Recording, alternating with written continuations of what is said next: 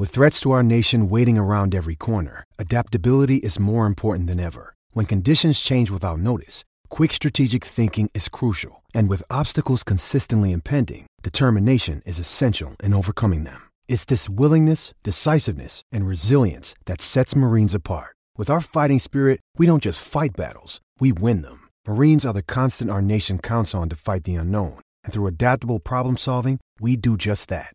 Learn more at marines.com. Injured at work in a motor vehicle accident or had a fall in a public space? Speak to Your Claim Lawyers, a no win, no fee personal injury claims law firm that specialises in maximising compensation claims for injured people. Call 1 800 Your Claim or yourclaimlawyers.com.au.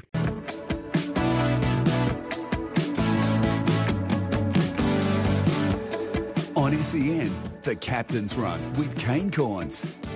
Morning to you and welcome to Friday. It is the captain's run. We've got a big, big three hours coming up. Looking forward to chatting some footy with you. As always, the lines are open and available.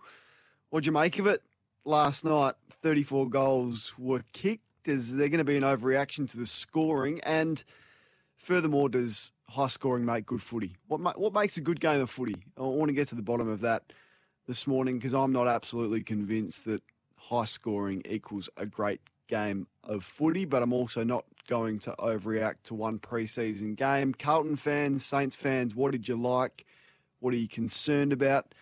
Clearly, the injuries at Carlton, the list is getting long, which is which is complicating their selection process ahead of round one. But apart from that, what did you like? And for the Saints fans, there's plenty to like. You are quick and you have the best small forward brigade probably in the competition. A lot of similarities to the Richmond dynasty over the last three or four years, the way that list has been built. Looking forward to taking your calls on that 1300 736 736. The Tempur text 0433 98 11 16. You know it, you know it well. It's for Tempur, a mattress like no other. Great guests coming up this morning. We'll talk some footy. We'll head to Perth and speak to Ryan Daniels, who is their prominent reporter over there on the latest with Willie Rioli and also how both Western Australian teams are gearing up for the season. I'm going to speak to speak to a young lady who was dominant on the track uh, during the week. She broke the 1K record on the track. Linden Hall's her name, and she's going to go to the Olympics. We'll speak to her. Looking forward to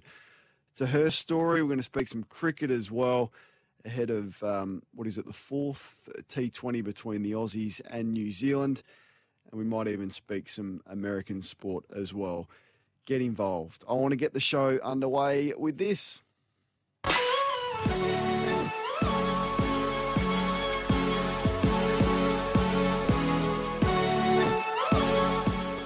Well, for the first time this year, Collingwood coach Nathan Buckley has faced the media. Buckley sat down with the AFL's Cal Twomey in a wide ranging interview that was more than timely, it must be said, considering the upheaval and controversy that has swept through the Holden Centre since the completion of the 2020 season. Buckley's coaching future is set to dominate the footy news cycle this season, a fact that he acknowledges and he addressed. I don't feel like I have to be the senior coach going forward. You know, if um, if that's the best thing for the club, or, and I feel that I can still impact and, and help the club move towards contending consistently and winning flags, well then I'll put my hand up. And if the club felt that uh, it was better to go in another direction, well then I would understand that. So that, that conversation will be held in good faith, and yeah, you know, it's not something that we'll be addressing until later in the year. So that that is the pressing question. It's not something that they'll be addressing, but clearly we will address it and talk about it. Um, for the Collingwood board, they're going to have to answer that. Is it time to move away from Nathan Buckley after 10 years as coach and go in a different direction? I understand this year's results will be a key player in that. But if his time is up at Collingwood, unquestionably he would be an in demand signature at multiple rival clubs, and we expect there to be a few opportunities at different clubs this year. But I want you to hear me out on this. What if, and I know it seems fanciful right now, but what if as an industry we were open to the idea of clubs trading coaches like we've become accustomed to in the frenzied postseason trade period, which involves the players?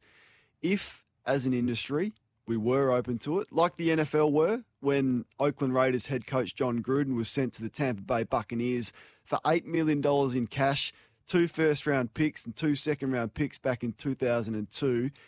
It would be so fascinating. I want to propose this to you. How does a Buckley plus a first round draft pick to Hawthorn for Alastair Clarkson sound? After 16 years at the helm of the Hawks and facing the daunting prospect of rebuilding the list and starting from scratch, the opportunity for Clarko to join another Victorian powerhouse who are still in the premiership window would surely be enticing for him. Clarkson coaching Collingwood would be nothing but box office. And for Buckley, who's nearly five years younger than Clarkson, he's got the time and the patience to revamp the Hawthorn list and get them back in premiership contention within three years. His huge profile would be a commercial hit at the Hawks as the club starts a new era in its new $100 million training base. The ability to trade coaches would have far reaching positive ramifications for the coaches who, due to the pandemic, have lost nearly all of their bargaining power.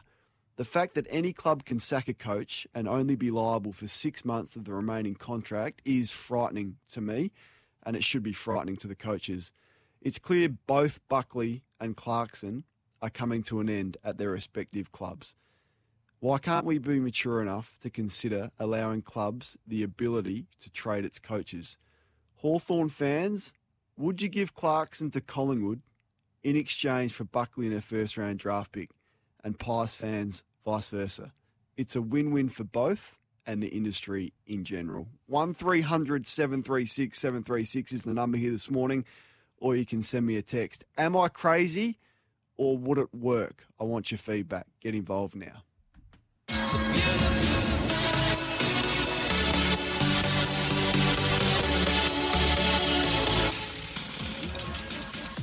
We'll also talk some footy as well, but would you consider trading your coach, or is there a coach from another club that you would trade for. You might even put up a player. I don't know. Is it money? Is it players? Is it picks? Or is it a straight swap? Don't know the ideal scenario, but what I do know is that it will work and it would be magnificent for the coaches themselves and for the industry, as has the trade period been great for the industry. Are we mature enough to go down that avenue? I would love your thoughts on that. 1300 736 736. We'll also talk some footy, of course. Footy was back. How good was it to see crowds at the footy last night? Were you there? Did you go? How long was it in between drinks for you? I'd love to hear from you. And what was it like to be amongst your footy fans watching your team play last night? Would love to take your calls on anyone who was at the game last night. And what did you think, particularly the Saints and Carlton fans? Brett is on the line. I've proposed that a Clarkson Buckley trade would work. What do you think, Brett? Kane, Kane, Kane. Things that Kane says. Mate, seriously? I love the idea of switching coaches, but not Buckley for Clarkson. That's just, it's not even on a par. So what um, side are you, what, what, who, who's your team first? So let, let's get, let's get that clear. Okay, I'm going to put my hand up. I'm a Hawthorns member yep. and a loyal supporter. But um, no, I, I think I, I, do like the concept. I think mm-hmm. clarity with coaching and, and switching coaches and as you said, the fact that they can be shafted off with only six months is probably not really fair to the to the coaches in some cases. Um, but I think in this instance, uh, Clarkson's value is is ten times that of uh, of Buckley's. Um, and whether Buckley but the, the prospect, sorry, sorry to cut you off. So, and um, I will definitely hear you out. The, the prospect that you could lose Clarko for nothing in a year's time is real. Would you not agree, Brett? Like there's the, no, the prospect no, that 2022 Clark Clarko's going to go, and you'll get nothing for him. So Sam Mitchell will come in. Clarko will go, shake hands. Thanks for the unbelievable memories, Clarko. But you're not going to get anything for him in a year's time. So, so you know, what, why wouldn't you consider, and whether Buckley's the right one for you, and uh, I think he would be a great fit for Hawthorn. You may disagree, but would you not consider that? Uh, look, I don't look. I've actually already said in a number of Hawthorn forums that I think with Graham Wright going to Collingwood, it's almost inevitable that Clarko, if he was to move on, would probably look at Collingwood and say, well, there's a challenge. I could really confirm and, and set my legacy as one of the greatest coaches in the AFL if he can do what Matthews did and mm. bring a, uh, mm. a, a, premiership to, to, Collingwood, which is obviously one of the hardest things to do in the AFL. Whether Clark, whether um, Buckley is the right coach, um, I, I, yeah, the, the, the setup at Hawthorn is that they've got a legacy built in. They've got the coaches in waiting, and yeah, I, I, there's a mm. general thing. I like it. I, yeah, I probably wouldn't say that Buckley's the one for for Hawthorn, but he certainly would fit some other clubs. So no doubt about that. But uh, that's okay. We'll split it. You, you you like the idea of being able to trade for coaches, but Buckley's not the right fit for Hawthorn. I, my counter to that would be, you know, I'd be as confident more so in Nathan Buckley turning Hawthorn around than, than what I would be in an, un, an untried coach like Sam Mitchell, as much as we love his pedigree and the work that he's doing to be the next guy. I would be a touch more confident in Nathan Buckley than I would be Sam Mitchell because I've, I've seen him do it and get within 30 seconds of winning a premiership. John's in Adelaide. Uh, Clarko for Buckley. Johnny, what do you think? I think, uh, well, the, both of them can coach. There's no worries about that. But uh, I would like to see uh, Buckley over in South Australia. I think this next bloke's got a got a lot to. He's got plenty to say, but his talking's not not going to think. I'm a bit worried about Adelaide Footy Club. If you was another coach, what players in the Adelaide list would worry you? Well, they've got some issues, John, and, and the pressure will come on Matthew Nicks probably halfway through this year. You know, he'll be given some grace, but they, they can't afford to win three games again this year. He's, he's out of contract at the end of next year, and, and that pressure will come. It's a little bit premature for that. Their list is, yeah, it doesn't doesn't frighten me as an opposition team, but hopefully some of these young players that they've picked come along and, and start to turn the footy club around. What do we think about coaching swaps, Renee? Morning, 13 more sleeps. That's what I'm saying, but um, I'm not counting. Um, no. Look, I'm a Collingwood girl. I'm a Legends member. I love them. And I tell you what, I love having him, Nathan Buckley, as our coach. Yep. I'm trying to prepare myself because I'd probably need a day off if they got rid of him because I, I really believe in him. I think that even when you look at when you look at all the other clubs, he would be swooped up in a New York minute. And he would be. I think that. that's clear. I reckon there's six clubs that would would. So if Collingwood moved off him, maybe six is too many. There'd be four clubs that would uh, be keen to get him. I reckon, Renee. I think that's fair. Yeah, absolutely. And and you know, I have absolute faith in him. I mean, it's, everyone says, "Oh, 10 years, he should have won a premiership." But you're right, Kane. We're 30 seconds away from winning one, and I believe that he's got the playing group uh, playing for him. I know we had a little bit of, um, you know, debacle with the Adam Treloar situation and stuff like that. But, you know, it is a business and they have to do something to improve their list. It's put us in a much better position now. Um, so I actually have faith in him. I have not wavered one minute. And I, look, I think Clarko is a fabulous coach, but I think Nathan Buckley represents our football club, and I think that you can't have much more than the passion that you feel when you love a football club. Love your passion, Renee. Love your uplifting attitude for us this morning on your Friday. 13 sleeps, and we are underway. Great to see, well, Collingwood in action tonight. You can chat about that and the footy. We'll speak about uh, the new rules, clearly how they work last night. Didn't seem to have a dramatic impact on proceedings, albeit it was like an NBA All Star game with the scoring that was there. Uh, we'll take your calls on that very, very shortly. I know Brock and Dave want to have their say on the footy last night. In the meantime, let's go to Seaford and speak to Tom. Tom, should coaches, sorry, should teams be able to trade their coaches? Well, I think it's probably a, a brutal commercial reality, and there's also the emotional stuff.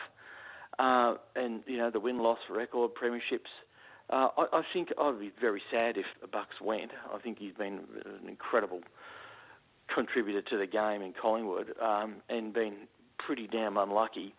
But um, you know, the problem is, apart from Clarkson, is there any other person out there that you would let Nathan Buckley go for? I mean, who's out there, mm. Kane? Do you say would would you say is is is, is possible to get if the club decides or Nathan decides to step back from Collingwood. I mean, it seems to me he's the only person.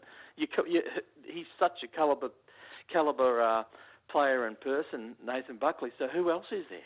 Yeah, so there's there's tiers of coaches in there. There's the absolute A graders. Um, does does Nathan Buckley fall into that? Uh, coaching tiers is an interesting one. He's probably not in the absolute A graders, but you know John Longmire, Adam Simpson, probably Chris Fagan working his way into that. Um, Ken Hinkley's probably on the level uh, equal to Nathan Buckley at the moment, but Chris Scott would be in that upper echelon. So that, you know, there's ones out there, and it, it gives clubs the opportunity, if, if, and for Hawthorn, who have had no first round draft picks, if they think they're going to lose Clarkson anyway, imagine being able to go to a club and say, we want three first round draft picks for Clarko. He's going to leave at the end of 2022. We're going to go in a different direction. Let's cash in to a club that feels like they are ready to go. I mean, we see three first round draft picks for Jeremy Cameron or, or nearly that. Why not pay that for a coach who's probably going to walk away at the end of next season anyway? I think it just gives clubs a bit more flexibility, and it also is good for the coaches who have lost all of their bargaining power through no fault of their own. We're up and running. It's 19, sorry, it's 17 minutes past nine o'clock. The number is 1300 736 736. We'll talk some footy next with Dave in Sydney. Brock's on the line. Luke wants to chat about the footy last night, and we'll take your calls on that next. 23 minutes past nine o'clock, taking your call. Strong reaction on the text line as well for Tempur, a mattress like no other, 0433 11 16. Does uh, coaching trades, would it work? Would it be good for the industry? And do you have your eye on a coach from an opposition club that you'd like to get at your club? I reckon a Buckley Clarkson swap at the end of the year would work. You can have your say on that. But Brock has been so patient. He wants to talk some footy. What'd you make of the Saints last night? Brock, welcome. Hey, Kano, I don't know if you remember two weeks ago I come and told you that Saints have the best midfield in the comp, the best you ruckman did. in the comp. Everyone laughed. Gonna... Everyone laughed at you. Well, you laughed at me, mate. And now, yeah. uh, if you look last night, didn't have a ruckman in, and uh, we just dominated in the midfield. I think Jack Billings is finally showing why we picked him ahead of Bont. He's way better. Um, you know, we've got the best and deepest midfield in the comp. You've got all those small forwards that can run through the midfield as well. Brad Hill's the best ball user in the comp, and uh, Jack Steele is just a better, better version of Paddy Cripps. So I, I love your. I do like your optimism, Brock. I I'm not I'm not going to concede on the, the best midfield in the comp. I, I'm not going to concede on that. What I will give you though is the best small forward brigade in the comp. Uh, they're they're everywhere. They got small forwards coming out of their ears. So I'll, I'll concede with that. I'm not sure if I'll give you Billings over Bont. Um, I'm not. I'm not going to go that far yet, but um, I appreciate some of what you're saying. Early days, early days, but signs, signs are good. Uh, Dave's in Sydney. What did you make of the footy last night, Dave? Welcome. G'day, mate. Long time, first time. Happy fun-filled Friday. Just drive. Welcome. Work, bring your dog to work day. Can't wait. What sort of dog you got? Um, uh, I got a golden retriever. Beautiful. Um, she's she's going to love it. Mate, just want to talk two things um, in terms of what you asked, what makes a good game of footy, and, and also mm. the state of play. Uh, I reckon a good game of footy is where you sort of have a, a range of, of, emotions, whether you know there's frustration, there's excitement, there's there's anger, and I think if we're playing majority of the game in, in, a, in a fast way, playing on these kinds of things, I think that's going to be more enjoyable, not necessarily high scoring. Mm. Um, and also state of the play with the new rules. I reckon um, there was a lot of almost moments yesterday, and the boys were rusty. And I think in you know round two, three, and four, when they sort of got their groove on, I think there's just going to be more scoring, playing on fast, a lot more one-on-ones inside 50, um, and I think it's just going to be more exciting and, and high scoring. What are your thoughts? Good on you, Dave. Yeah, well, I don't need 34 goals in a game of footy to, to have an enjoyable experience. To me, what makes a great game of footy is the contest. Um, now, pre-season, so you wouldn't expect it. But I didn't see a great contest last night. It was probably maybe two or three good big tackles that I can remember. There certainly wasn't any high flying marks or many contested marks at all. I thought the the umpires were a little bit whistle happy on the forwards and really tough to be a defender in modern footy.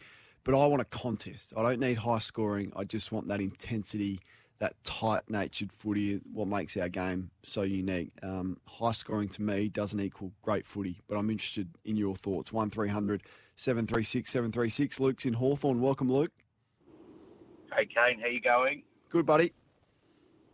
Just uh, what your thoughts on the Blues? I left there last night pretty happy. I look at the Saints, and they're a genuine top four chance. And yeah, I left there. You look at the forums online, everyone's canning, canning the coach, canning the system. But I actually left there going, I saw improvement, particularly from last year. What are your thoughts? Yeah, I'm. I'm not uh, in any way um, not encouraged by what I saw from Carlton last night. The injury list was added to last night, but Curnow, Casboult, McGovern, Betts, Marchbank, Newnes got injured, Weitering got injured. So, I mean, there's some real positives with that. I think they've seen some improvement with some of their midfielders. Zach Fisher, I know Gary Lyon spoke about it this morning, but he could be my new favourite player in the competition now that Connor Rozee is injured. Like he he could be anything. So no, I think I think the Blues and the Saints will be around the mark, and nothing that I saw last night from St Kilda um, detracts me from that opinion. So Blues fans, nothing to be concerned about. I wouldn't have thought. Tighten up that defensive stuff and don't let teams kick eight goals in the first quarter. Uh, you'll be fine. I'm sure they will do that.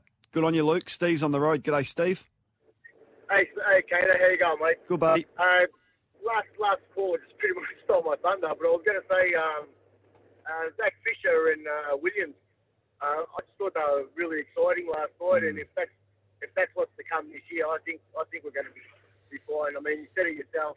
No Harry McKay, no Casboult, no McGovern. I thought Jack Silvagni did really well, mm. but um, yeah, pretty much no forward line. If that that line ties up, I reckon we'll be all right this year. I think you'll be right, Steve. And Zach Fisher's always been one of those players where you see him and he does something, you think, "Oh my, who was that?"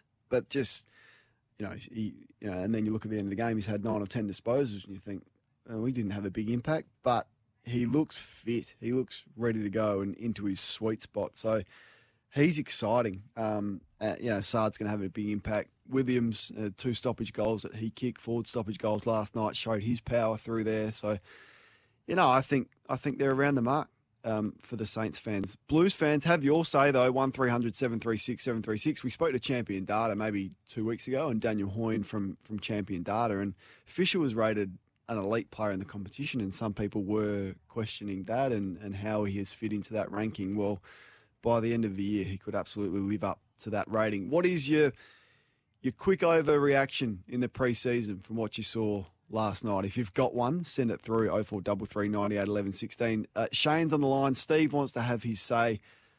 I see a Margaret there as well in Sunbury, which is a famous name at this station. We'll get to Margaret. Luke is also lining up to have his say. What do you think of the footy last night? I want to hear about it. And would trading coaches work in the competition? Let's get the 9.30 news with Meredith. Busy out there, busy on the Tempur text, busy on the phone line, which means one thing that footy is getting close. Looking forward to seeing how all the teams attack the last week, the last opportunity that they've got um, before round one. Shano is in Diamond Creek. Shane, would trading coaches be good for the competition? Listen, uh, Kano, you've lit a flame in my stomach, mate. It's a great topic, but it's a fantasy. And what it's done is it's gauged my opinion on Nathan Buckley, and I want to put it out to the calling of people today that he's definitely the man for the job. He's, if you run it back and you give us the premiership against West Coast, we talk about Nathan Buckley in a different light. Yeah. If we, if we, if we run it back and we go, Clarko did his apprenticeship in the VFL, Buckley never got one, right? Buckley hasn't even hit his prime. If you run the champion, champion, champion data back, Collingwood's got the most possessions. We've won it every every year in, in games or wherever. Bucks has the champion mindset. He's evolving still as a person, a coach, a man, a mentor to his players.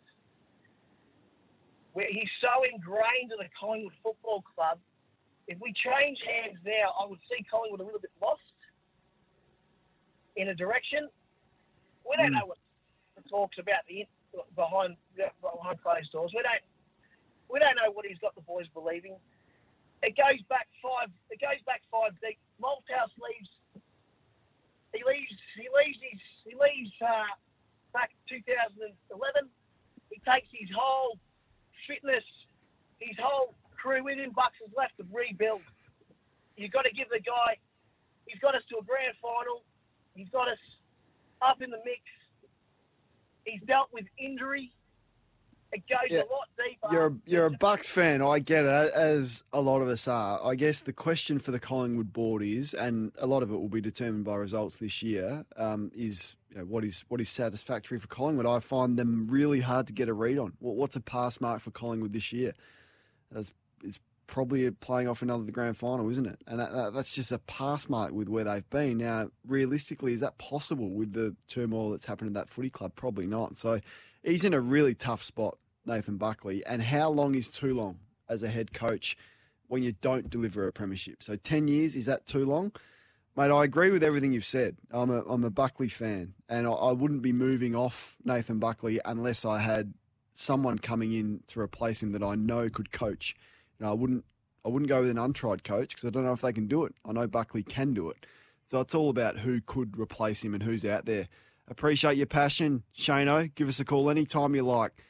I'm not going to say that about our next guest because he, he he can be a little bit mischievous. Our next caller, Steve's in Lilydale. Steve-O. Hi, Uh, nice, nice to talk to you again. It's Great to catch well, up. Kane? Yeah, hope, hope, hope the thoughts all right, the family as well. Um, I just thought you said something interesting, Kane, when you were talking about coaching tiers. Yeah. Um, I, I like that. It is to you know, put coaches in, in wherever they rightly belong. But you did mention that Ken Hinkley was up there with John Longmire and Adam Simpson. No, Um, no, you no, put no, no, no, no. This is where you. This is where you hear things that I didn't actually say. I said Ken Hinkley is probably on the tier underneath those with a Nathan Buckley. So I didn't put him in the top tier, Steve. I think you, you're hearing things. No, I know. Well, I'm, I'm glad you clarified that because you, can't have a coach that's been coming up for 10 years, only only coached his team to four final series, has only won one final since 2014, and is the longest serving coach in the AFL to have never been in the grand final. So I'm just, yeah, I'm just, I'm glad you clarified that, Kane, because I think it's important that we, we understand exactly where where uh, where Ken Hinkley. You got to you got to put your Port Adelaide hatred aside, Steve. Okay, jealousy jealousy hurts. Okay, that's okay. Give us a call as you will. You don't need an invitation, and good to catch up. Uh, this lady can call us anytime she likes, and she will. Great part of the family here at SEN. Margaret is in Sunbury. Welcome to you again, Margaret. What did you make of the Blues last night? I wouldn't read a lot into last night, uh, uh, Kane. Um, yeah, they're a bit. Uh, like, there's a bit, bit, to, bit, a bit wanting there. Um, Mm. Fisher was good, like you said. Yes, he's good. I thought Jack Silvagni tried his guts out all night. He, he really did. Um, Yep. Cripper, yes. I think he's got a bit more to give than he gave last night. Um, Do you like him as a no. forward, Cripps, or is he? Is he? An, I don't know if he's a natural forward, Margaret. I'm not sure if he has. No, I don't think he is. No, I think he's don't better in the think he's a midfield. natural forward. He's a midfielder. Mm. Do- What's do your you expectations, Margaret, this year? What what will satisfy you? Is is it winning a final? top is it just eight. making the finals? Top eight, eight. Six, eight or sixth. There you go. All right, that I, should reckon, be. I reckon. I reckon they'll finish between eighth and sixth. There you go. That's And you, you caught up with all the crew during the week. You're at the, the launch, I the footy did. launch. I had a wonderful, wonderful dinner at, at in South Melbourne with the all the boys. It was just a wonderful. Have you heard about our horse? I haven't. You haven't heard about our horse. The boys have bought a horse, and I've got a 10% share in it, and we're going to name it. Oh, it's, it's going to be exciting times, I can tell you, when our little filly gets going. What an absolute thrill. Uh, absolute thrill. Margaret, we, we love your calls. Look forward to tuning in to Off the Bench tomorrow to hear you with the boys, Hutchie and Pickers as well. Margaret in Sunbury, a big part of our station here, and looking forward to following that journey. I wasn't aware of that horse. That will be a bit of fun. Uh, Luke's in Cranbourne. He joins us as well. I hope I pronounced that suburb correctly. Luke, welcome. How you doing, mate? Um, Good. Just with your coaching idea, I think the one thing that it sort of um, strews off a bit is it gives the top clubs a little bit too much currency. So, like, value for coaches is determined by premierships. So, Mhm. if say Richmond win another t- one or two premierships, and then they taper off, they automatically get two or three first round picks by getting rid of their coach. which pushes them right back into the pe- premiership bracket. And it, I think it just wrecks the balance of the competition, if you know what I mean. I do, I do, and um, that that is a point that we're getting through a little bit. It's a good one that you make. Does it, does it continue to make the strong clubs stronger, and does it um, go against what the AFL are trying to do at the draft, and that is by making it an even competition? I guess the counter view to that is you you lose a premiership coach and you start from scratch with with an untried coach. I'm not exactly sure what the right currency is to trade coaches, but I think there's something in it, and I think it would be ab- absolutely magnificent for the game. But Luke, it's a, it's a really good point you make, and I appreciate it. Uh, Michael is in Caroline Springs. What do you think of swapping coaches, Michael? How you going, Kane? Good morning. Good. Um, just uh, with yeah, with the Buckley thing, um, I, I, I love him and what he's done for us, and he's been of like childhood hero of mine. And but I think, barring a premiership, I think he's gone, and I think you can just hear it in the way he's speaking. Um, he's very he's very black and white, and you know, um, club comes first, and um, I think he sort of sort of knows it. So I think, barring a premiership, he's gone. And just on that that St Kilda um, bloke before Brock, I think his name was. Is he not taken? Is, he's taken the P one double five. I don't. I don't think he is. No, but- I think. No, he is.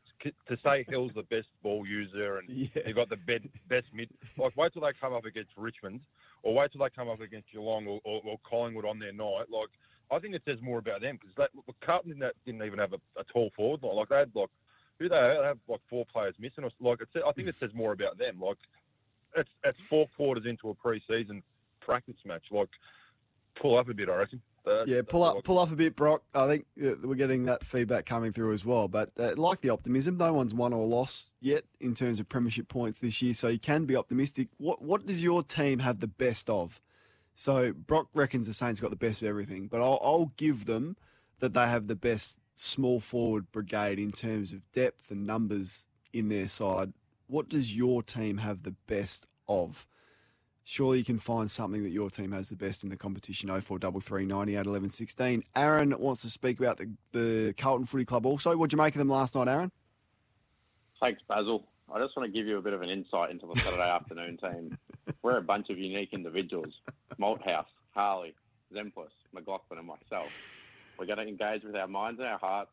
We're going to exchange ideas, thoughts, and even our energy. All right, let's from your wi- heart. let's let's wind him down. We we get the picture. You um, reenacting Brett Kirk's famous speech when he joined the Channel Ten commentary in round one um, down in the change rooms. If you've missed it, we don't need Aaron rehashing it. It is widely available on YouTube. Bit of uh, bit of comedy this morning. Marty's in Adelaide. G'day, Marty. Kane, I'm about uh, 500 metres from your favourite football ground in Adelaide, Alberton Oval. Glenelg Oval. Oh yeah, well that's true. Now, um, I want to know whether you think the Crows have got any chance of um, upsetting Geelong in round one. No, they've got they've got absolutely no chance, Marty. Absolutely Buckley's chance. Uh, I think their defence is in all sorts with their key defenders and Hawkins and Cameron and Dangerfield and everyone else is going to have a field day. So it's going to be a tough start for the Crows. Andrew's on the line. Uh, Adam Saad, you want to chat about him, mate? Yes, I do. I, I just uh, looked at his game last night, and and I thought it was a average game from him. Um, but um, the commentators seemed to wrap him up a bit, which I, I thought was surprising because I thought uh, Bradley Hill had a very good game compared to Saad. Um, a lot more damaging, uh, although Saad did kick a goal. But um, He had a, couple, I- a cou- I- couple of nice moments, I think. Yeah, well, we know he's a good player, don't we, Adam Saad? We know he's he's going to have an impact. So I think every team would love to have him in their side, and you know he's going to be a topical point of conversation for commentators because he's at a, a new team and he he's a flashy player that he's good on the eye. So uh, I thought he was solid last night. Didn't take too much notice of his game, but as you said, he had that moment off the back of stoppage, of that um, stoppage where they left him alone and he kicked that goal from outside 50. So I don't think teams, when the real stuff comes around, will be leaving him 10 metres off a stoppage too often and giving him that space. Good on you, Andrew. We'll get to Mick on the other side of this. 1300 736 736. I've got a proposal for you this morning. Um, I want you to listen in. it's another idea, and I want to get your thoughts whether you think it'll work or whether it won't. Uh, we'll go through that and my proposal for halftime of the AFL Grand Final on the other side of this. 12 minutes to 10 o'clock if you're listening to us on SEN SA in Adelaide. It's 18 minutes past 9 o'clock. As always, lines are, well, not as always, but right now I can tell you lines are available 1300 736 736. You have a look at the footy last night.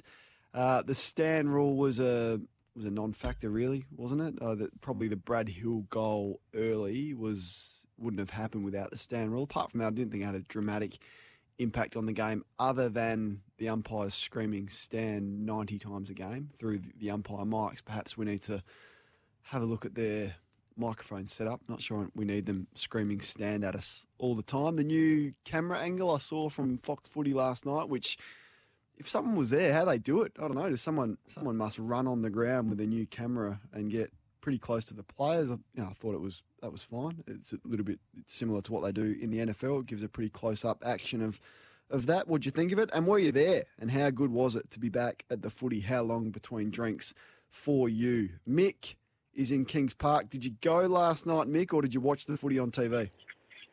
No, Kane. Um, so I'm going tonight. I'm a Collingwood supporter, mate. Oh, but nice. I watched it last night.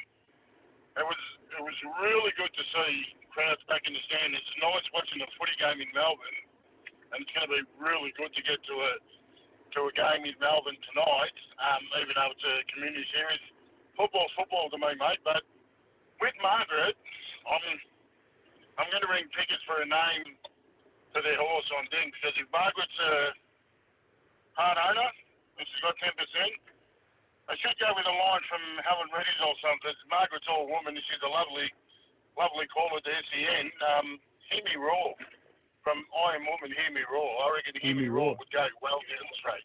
Katy Perry hit that was. So that, there's a there's a name suggestion for Margaret in Sunbury's horse. She's got ten percent. Um, you'll hear her tomorrow and off the bench. So I'm sure the guys will have a bit of fun uh, naming that horse. Just breaking news from uh, Mitch Cleary from AFL.com.au. So we know last week on the show, um, we, we, actually broke the story about the crowd numbers 50,000, the MCG 28,961 at Marvel.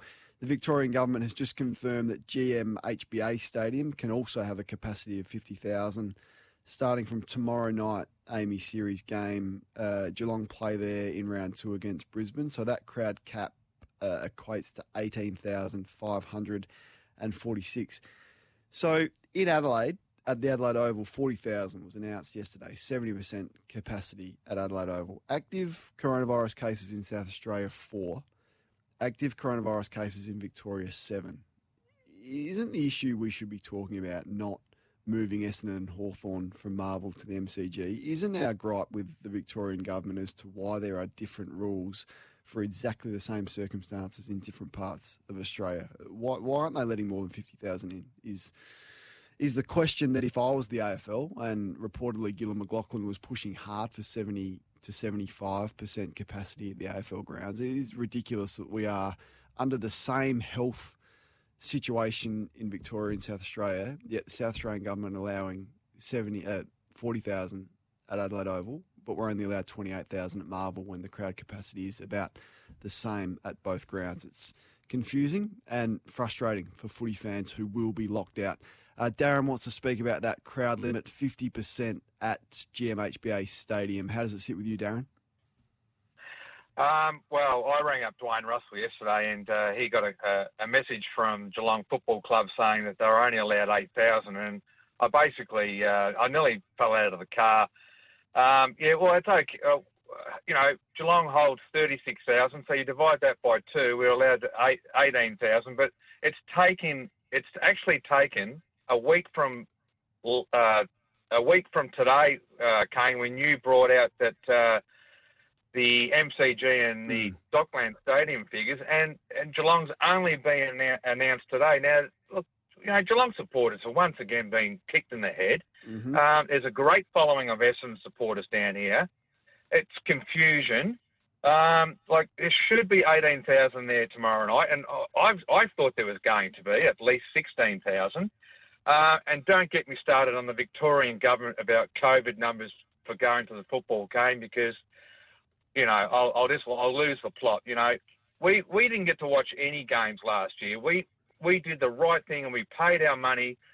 Uh, a lot of us lost our jobs, yet we still put our money into the love of our clubs, which we've been, which we've loved all our lives. Football in Geelong is 150 odd years old. You know, support supporters have been kicked in the head, and now we've got to uh, tiptoe around the crowd numbers. It's absolutely ridiculous. Yeah, but anyway, Kane, It's keep up the good work, mate. mate. and- 18 and 18,500 from tomorrow. More tickets going on sale from midday today, apparently, if you're trying to get one of those remaining tickets left. Seven minutes to 10. On SEN, the Captain's Run with Kane Cornes. Couple of minutes to 10. Big show still to come. We're going to speak to a young lady who broke the 1K record. Now, I'm, a bit biased, love my athletics, but you want to hear this story. 1K as fast as you can run. How fast do you reckon you can go? Linden Hall will join us. We're going to speak some cricket. Still chasing up uh, someone from the St Kilda Footy Club to debrief last night's performance. And Ryan Daniels will have the latest for us on the Willie Rioli situation. He's their prominent seven reporter over there, and also how Fremantle and um, West Coast are looking ahead of the season. This text coming through is a good one. Five active cases in Victoria. Five. We don't reduce numbers at Chadstone Shopping Centre, which is indoors. So why are we doing it at an outdoor venue such as the MCG? I think I said it was seven cases. That's just come out that it's five. Now there's four in Adelaide. Can have 40,000 at the Adelaide Oval, but we can only have 20,000 at Marvel. We try not to get political on a sports show. From time to time, we are required to when it affects our footy fans who are locked out from going to the footy. After 10 o'clock, New Adelaide CEO Tim Silvers is going to stop by to have a chat with me. On SEN, the Captain's Run with Kane Cornes. Yeah, welcome into the captain's run this morning. Busy first hour. I am asking you whether we should be allowed to trade coaches. I reckon a Buckley and Clarkson coaching swap would work. Also, getting your thoughts on the first look at the, the real stuff and how it's going to go this year with Carlton and St Kilda. Blues fans, Saints fans, happy to take a call from you on what you like, perhaps what you didn't like last night. That number's 1300 736 736. A big quiz coming up. We're going to play over and under, plenty more on the show as well. But it was big news during the week because Adelaide have finally named their fifth CEO in the history of the footy club. He comes from the Hawthorn Football Club. They've lost another one. Tim Silvers is his name. Tim, welcome to the captain's run and a massive congratulations to you. Thanks, Kane. Re- really appreciate it. It's been a big 24, 48 hours, and um, yeah, it's just a, an amazing opportunity for me and my family to come over to South Australia and entrench myself in this community and lead what I think is just such a proud and passionate club. I can imagine how big it's been, um, and that's why we appreciate your time. Has it been a, a long-standing goal of yours to, to lead a, a footy club as a CEO? When, when did you first realise that you were capable of doing this? Look, pro- probably about four, four to five years ago, it sort of really dawned on me. I've been on the executive at Hawthorn for about five years at that time, and I, I was um, Stuart Fox was my the CEO at that time, and um, yeah, I started to write out a plan and a development plan of what I needed to do and the steps I needed to take to be a formidable challenger to get a CEO's job in the AFL, and there's only eight of the job, so I always knew it was going to be a challenge, and yeah, I got an opportunity in 2017 at the Hawthorn Footy Club where I was in an interim role once he left to go to the MCC. And yeah, that really whetted the appetite. Um, you know, I didn't get the big gig at that time, but you know, since then I've probably been pushing and driving, you know, exposing myself to all parts of the business of a footy club, be it commercial operations and obviously the football side, so that um, you know, if the opportunity came, that I, that I was ready and willing and able, and you know, with COVID hitting, and you know, from my end and every club's end, it was a little bit of a fight, fight for survival last year and make sure clubs could get through and you know, safe positions, etc., as much as you can. So I thought that maybe my opportunity had passed, but um, you know, this this opportunity came up with Adelaide sort of a couple of weeks ago, and um, you know, I was lucky enough to land the role. Tim, your role encompasses many things, of course. But how do how do we judge you? Eh, To build a football program to have sustained success, but then you've also got the commercial element as well. So Adelaide now, commercially, uh, prior to this year, really strong. Of course, we know what happened, but on field, not so. H- how do we judge you and your performance? Yeah, it's a good question. Look, it, it's the the plan is it's still football first. Like we have to um, support everything. Every staff member, every player, every coach here is all about um, trying to give us the best opportunity for on-field success. So even through the commercial side, we're going to put everything in our power to be as successful as we can on the field. Um, but like I said at the sort of at the top, the plan for us is to sort of rebuild, reshape, improve, and get some respect back from the competition.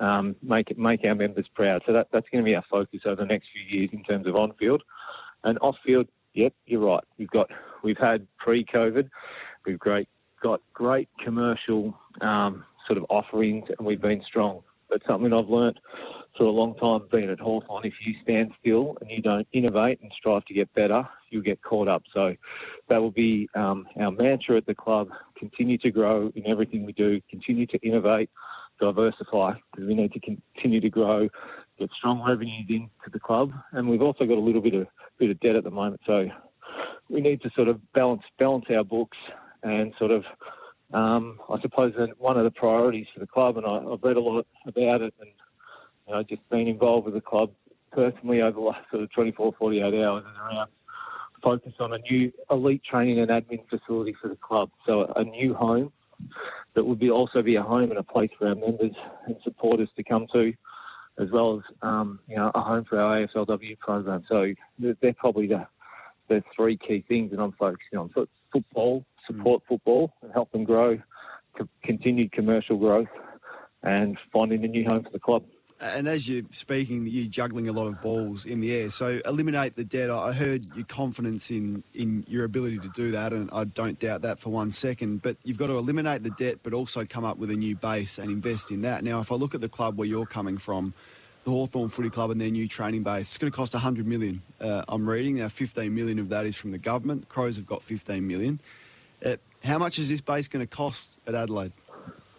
Yeah, good good question. I, I probably don't have the, the granular detail on that, but it, it's nowhere near the, the Hawthorn costs. But like I've I've come from Hawthorn that were sort of focused on raising money through a number of different avenues. Like they, out of a hundred million dollar facility, they may have put in sort of ten percent themselves. So they had um, specific fundraising programs, um, you know, work with the local government as well as the state government as well as the federal government to get support through um, through different various levels of funding. So it, it's going to be a jigsaw puzzle. We're going to have to work on that and get a funding strategy together, work with the key stakeholders, and deliver a plan. Um, you know, wh- whether debt will be involved, we'll have to um, research that and understand that. But at, at the minute, um, like we said before, there's a small bit of debt, and we we did that to make sure that we were still an unassisted club from, from the AFL. Like that, that has been the club's focus, being able to make our own decisions under our own steam. So that will be a focus in the short term, but also building a strategy to fund and deliver an elite training and admin facility for our men's and women's program as well. We know you're a footy person. You've already spoken about that. How important is it to be a true football person to be successful in this role? Look, I don't think I, I don't think you can't change from sport to sport.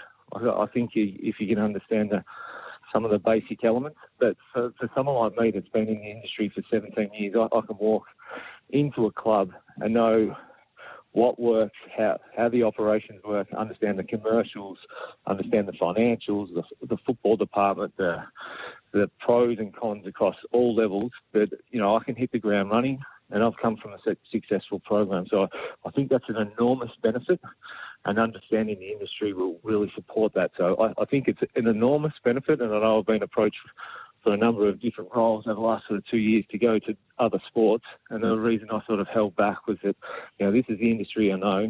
I know this back to front.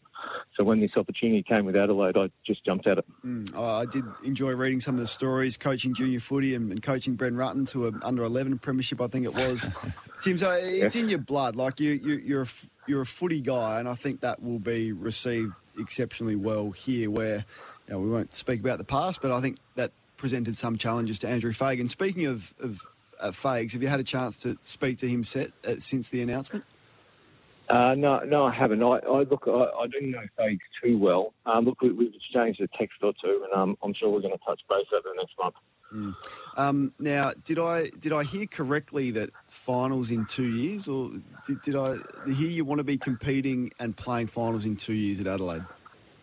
No, that, I don't think that was Right. that was me. What what what? like I sort of said before, that the the focus, footy focus, will be around just improvement across all air, all facets on the ground. We need our young players to develop. We need our veterans to continue to lead. Um, we need to strive and be more successful. Yes, um, but we we don't want to put a number on it. We need to get respect back. We want to make our members proud and show improvement on the field. I'm conscious that you've just stepped into the place, but uh, are you looking to bring support with you, uh, people you, you've dealt with and, and that you rate? And do you think Matthew Nicks has everything around him in his footy department that he needs to be successful? Oh, look, it, it is a little early for me to judge. I've got wo- wonderful contacts in the AFL industry, and it's an industry that's been cut a little bit bare, which which is really sad and disappointing. So there's some good people that aren't actually working at the moment. But like I, I need to get myself into the club, understand you know, what our pressure points are. Got to support the footy program, give them every opportunity to succeed. But you know, first impressions is that we've got good people here with good values and striving for a common goal. So it's a really good start. And we just get uh, texts as we're, we're talking here and we ask Crows fans if they have a question for you. One coming through from Tim um, asked whether you've had uh, a chat to Jason Dunstall, who you would know through your dealings at Hawthorn, and what his thoughts of the Adelaide Football Club after undertaking the review you know, some two years ago. I, haven't, I haven't, and I, it had sort of crossed my mind, but knowing, knowing Jason and knowing how uh, by the book and confidential and well governed he is as a person, that I, I didn't think it was appropriate for me to call during potentially an, an interview process. But um, you know that that'll be something that I might do over the next little while, and I. I will have, as CEO, will have access to that report that was provided, I think, 18 months ago. Well, it's a massive congratulations from us. It must be such a thrill for you. There hasn't been many of them, just the fifth CEO in the long history of the Adelaide Footy Club. Uh, we congratulate you. Look forward to dealing with you throughout the year and, and good luck. Yeah, thanks for your time. Appreciate it.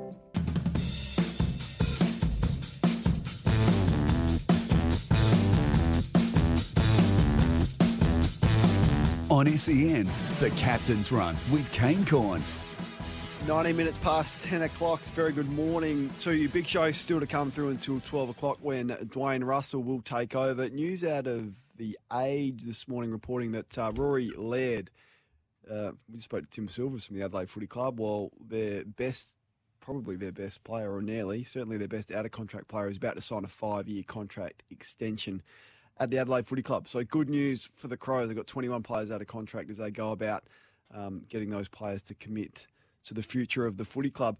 Um, the Box Hill Burn was on Wednesday. Um, there was a, a 5,000 metre race. All the big guns were there. Stewie McSweyn won it for, for the men's. He's back door for the, for the women. But there was also a really interesting race that I tuned into and I loved. It was a flat out 1K sprint. And our next guest is an Olympian. She's a middle distance Australian superstar. Her name is Linden Hall. She's been good enough to have a chat to us. Linden, thanks for your time. No worries. Thanks for having me on.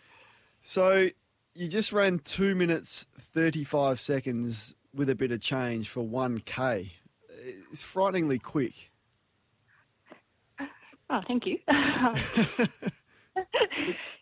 So the, the question is, it's not a it's not a distance that we are familiar with. Like it's, it's not an Olympic distance. It's not it's not a distance we're we're used to seeing. So how did the race come about? Um, well, it was really spearheaded by Catriona Bisset, who's our 800 metre record holder, who was in the race as well. And um, she started as a bit of a project during lockdown to as a as a way of raising money for Lifeline um, and their work they do in suicide prevention. And she's done an amazing job in raising over twenty thousand dollars. Uh, which is absolutely incredible. I'm so proud of her. Um, but yeah, I was lucky enough to, to be one of the other athletes to jump involved and make it a bigger event and more of a race as part of the Box Hill Burn uh, on Tuesday night. Uh, and was was lucky enough to come away with the win. It was a bit of an obscure distance. None of us, I guess, were particularly familiar with it. Um, yeah, it was kind of more of a is it a, a long 800 or a short 1500? um, and I'm sure depending on what end of the spectrum you come from was dependent how you went about it. But um, I think having an extra 200 probably probably helped me. Um, I'm a little bit slow off the mark traditionally, which I did prove to be true on Tuesday. So I was able to kind of come into it and um, yeah, come come through at the end, which was which was fun. So it's an Australian and Oceania record, of course, which is significant for you. So it's a distance you'd run a lot. Like you would do training and you would do, I don't know, six 1K efforts and, and have a three minute or two minute break in between. But it's not a distance you would usually run flat out.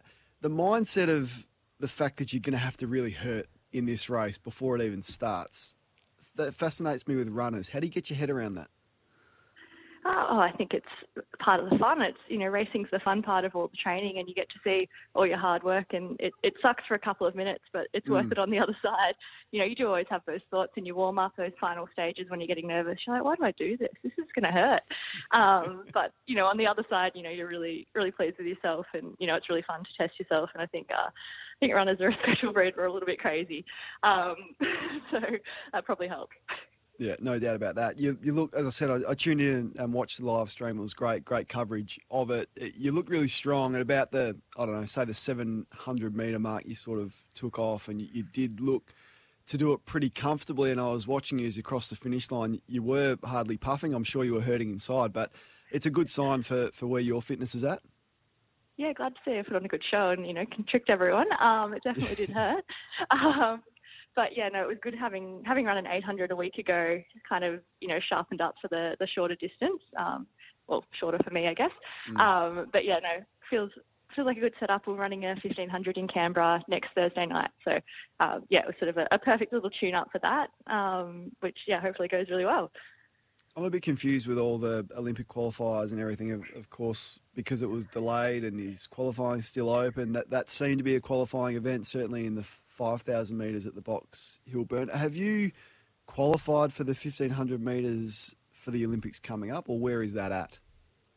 Um, so I've missed the automatic qualifying time by 0.02 of a second, 0.09 of a second, and 0.13 of a second, which is pretty annoying. Um, but you can qualify also through a new world ranking system, which would probably take up your entire radio show to discuss the intricacies of that. Um, but basically, I'm sitting 15th or 16th or something on, on the world rankings, uh, in which the top 45 will qualify. So if they were to select the team today, I would be fine. But obviously, rankings are, are dynamic as people can. Going to improve on the rankings, um, but yeah, the idea is to hopefully run the automatic qualifying standard um, and just you know secure that spot in the team. Just uh, got a bit echoey on the line. Not sure whether we're uh, on speakerphone or something, Linden, or the Bluetooth's kicked in. We might um, try and get that sorted if we can. But uh, so you you will be going to Olympics. I think that's pretty clear. If you're 15th out of 45, that that's great news. Are you confident the event's going to go ahead? And what have you been told? Still got you there? Yep, yep. Yeah, I was just asking. We just had a bit of an issue with the phone line for a second there, but you're loud and clear now. You you will Oh, be going, of about that. course. Uh, That's that's fine. But are you confident that the Olympics is going to go ahead? And what is the latest information that you've received? Um, yeah, I mean everything we're being told is is super positive, but you know I'm not sure they'd have the heart to tell us otherwise. Um, yeah, so I guess I'm going with the mindset of you know it's on until someone with the right authority tells me otherwise, and yeah, trying to just ignore all of the the stories that are occasionally popping into the, the newspaper of you know it's off, um, you know until the AOC tells it is, um, it's on. Um, yeah, you definitely need that sort of motivation to know that there's there's something you're working towards. Um, yeah, it's hard to hard to commit so much time if you're sort of like, oh, maybe there'll be an Olympics. So, yeah, if you ask me, it's on. Good. I hope it is. Linden Hall is an Olympic middle distance runner. She's an Olympian. She'll be going to Tokyo should the event go ahead, and we hope it does. Tell me about uh, Claudia Hollingsworth, the 15 year old who came runner up to you in the 1K on Wednesday night. She ran 236 for a 15 year old. I, I struggle to also get my head around that. Yeah, absolutely incredible. I um, yeah, I think I'll be uh, definitely watching out for her in the next couple of years. Um, yeah, I mean, I, I don't know a lot about her, but um, I know some people who have been involved at her school and things like that, and just absolute raw talent from what I'm hearing. You know, hasn't done a whole lot, plays plays footy as well, and um, yeah, just a real talent. And I think you know she'll only get better as she gets more race experience and um, you know learns a bit more about the sport. But yeah, I think definitely be uh, hearing more of her. What what advice do you give, I guess, young athletes coming through like Claudia, who the, the talent is obvious, but I guess the monotonous training and the burn and the grind and the travel probably um, doesn't. It's not always fun, is what I'm trying to say. What advice would you have for, for youngsters coming through like that? Yeah, I think it is really just trying to trying to keep it fun and you know keep playing other sports and you know don't sort of lose sight of sport being fun and social and you know having fun with your friends your own age group and you know, take it serious when you need to, maybe at nationals, but you know, have as much fun as you can and pick the events you like and uh, all of that. I think you know, the more varied experiences you can get as a junior, you know, whether it is in, in running or footy or netball or anything, you know, they're all going to be valuable in, in some shape or form. So, you know, not not getting too intense is probably probably a pretty good one, and you know, having good people around you to you know sort of make sure you're not doing too much too young and, and looking after yourself. What have you made of the new advances in the shoe technology? I know it doesn't affect you at the distance that, that you specialise in because you're, you're running in spikes, but the new carbon plated shoes made famous by Kipchoge in the marathon, has it been fair? And do you have an opinion on that? And, and can you share it with us? Um, ooh, tough, tough one. Um, yeah, obviously I'm not, not in the marathon, so it probably No. doesn't um, come to heart too much. But you know, the I mean, they're super fun shoes to run in. They um, yeah, definitely make the legs feel fresher at the end of a long session, which is which is lovely. But you know, I think Nike obviously led the way, and you know, as they so often do. Um, and I think you know everyone else is going to catch up eventually. Um, it's just that they've sort of led led the charge, and you know Nike have some of the best athletes that they support, so that helps as well. When you've got the best athletes in the best shoes, um, you know you're going to run fast.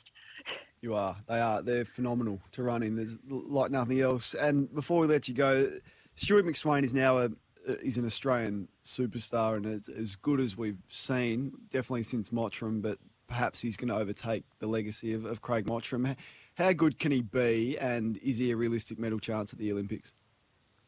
Oh, I mean, you get so many crazy tactics at the Olympics that you know if you're sensible and you're in the race, you know anything can happen. And I think um, you know Stewie's run the other night, which was you know incredible on his own for the most part. You know, pretty average night at Box Hill. It was pretty cold, a bit windy. Um, you know, chuck him in a in a competitive race with the top guys, and you know he'll be right amongst it. And you know, Stewie always seems so relaxed before competitions, and you know that's obviously going to be a really helpful thing when you get to the Olympics because it's pretty easy to get over, overwhelmed there. I think I think he'll be in good stead. So I'm really excited to see what he does this year. Well, Linden, uh, congratulations. You're a terrific ambassador for the sport. I, I love you've always got a smile on your face, even though you're clearly hurting inside. A phenomenal run on Wednesday night. Congratulations, and we'll be seeing and hearing a lot more from you. Yeah, thanks so much. Thanks for chat. Try and run 1K flat out and see how you go. So, Linden's run two minutes and 35 seconds on Wednesday night.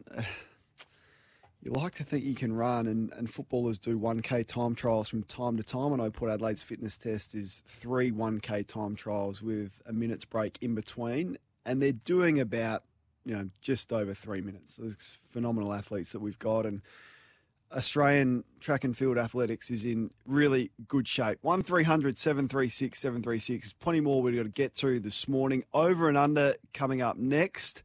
Some big, perhaps controversial topics on over and under. We might uh, get to that on the other side of the 10:30 news headlines with Meredith Gibbs. 24 minutes to 11 o'clock. We'll play over and under very, very shortly. Would love to get you involved on that on 1300 736 736. Some news out of the Hawks, though. Uh, they have signed Lachlan Bramble to a one year rookie contract as part of the preseason supplementary selection period. 22 year old midfielder will join Hawthorn from the Box Hill Hawks. Head of footy, um, Rob McCartney, said Bramble had impressed in the club's recent trial matches. Gosh, I hate this rule. I, I, I love it for Lockie Bramble and for Paul Hunter and players who get an opportunity that perhaps they wouldn't have. But to take players from the lower competitions on the 5th of March and up to the 9th of March, which is the deadline for it, isn't right. Clubs have that many opportunities to build their list at the end of the season. You've got a, a draft, a rookie draft, you've got the trade period, of course, all sorts of avenues to get your list right. Now, just because you you suffer some injuries, like every club is facing at the moment, you can go and steal players from the SANFL or the VFL or the WAFL, wh- wherever it is. Uh, look, as I said, I love it for the players and they get to live their dream and, and they will always accept that opportunity, but it, it does pillage the lower leagues. It is it is a terrible rule. There's no doubt about that. Uh, time now, though, for over and under. It's time to play overs and unders with Kane Cornes for Tempur, a mattress like no other. For those new to it, it is where we get our man Johnny to read out a statement and we got to decide whether it will be over or under that statement. What's he got for us today? Bend it around enough. It's across the face. King has taken a monster three metres out from goal. Another contested mark in a in a six pack this time. From four metres out, goal. And the Saints have a star on the rise. During the week, Essendon legend Matthew Lloyd said St Kilda Max King was capable of kicking 50 goals plus this year. King will kick 35 goals, over or under. Three goals last night.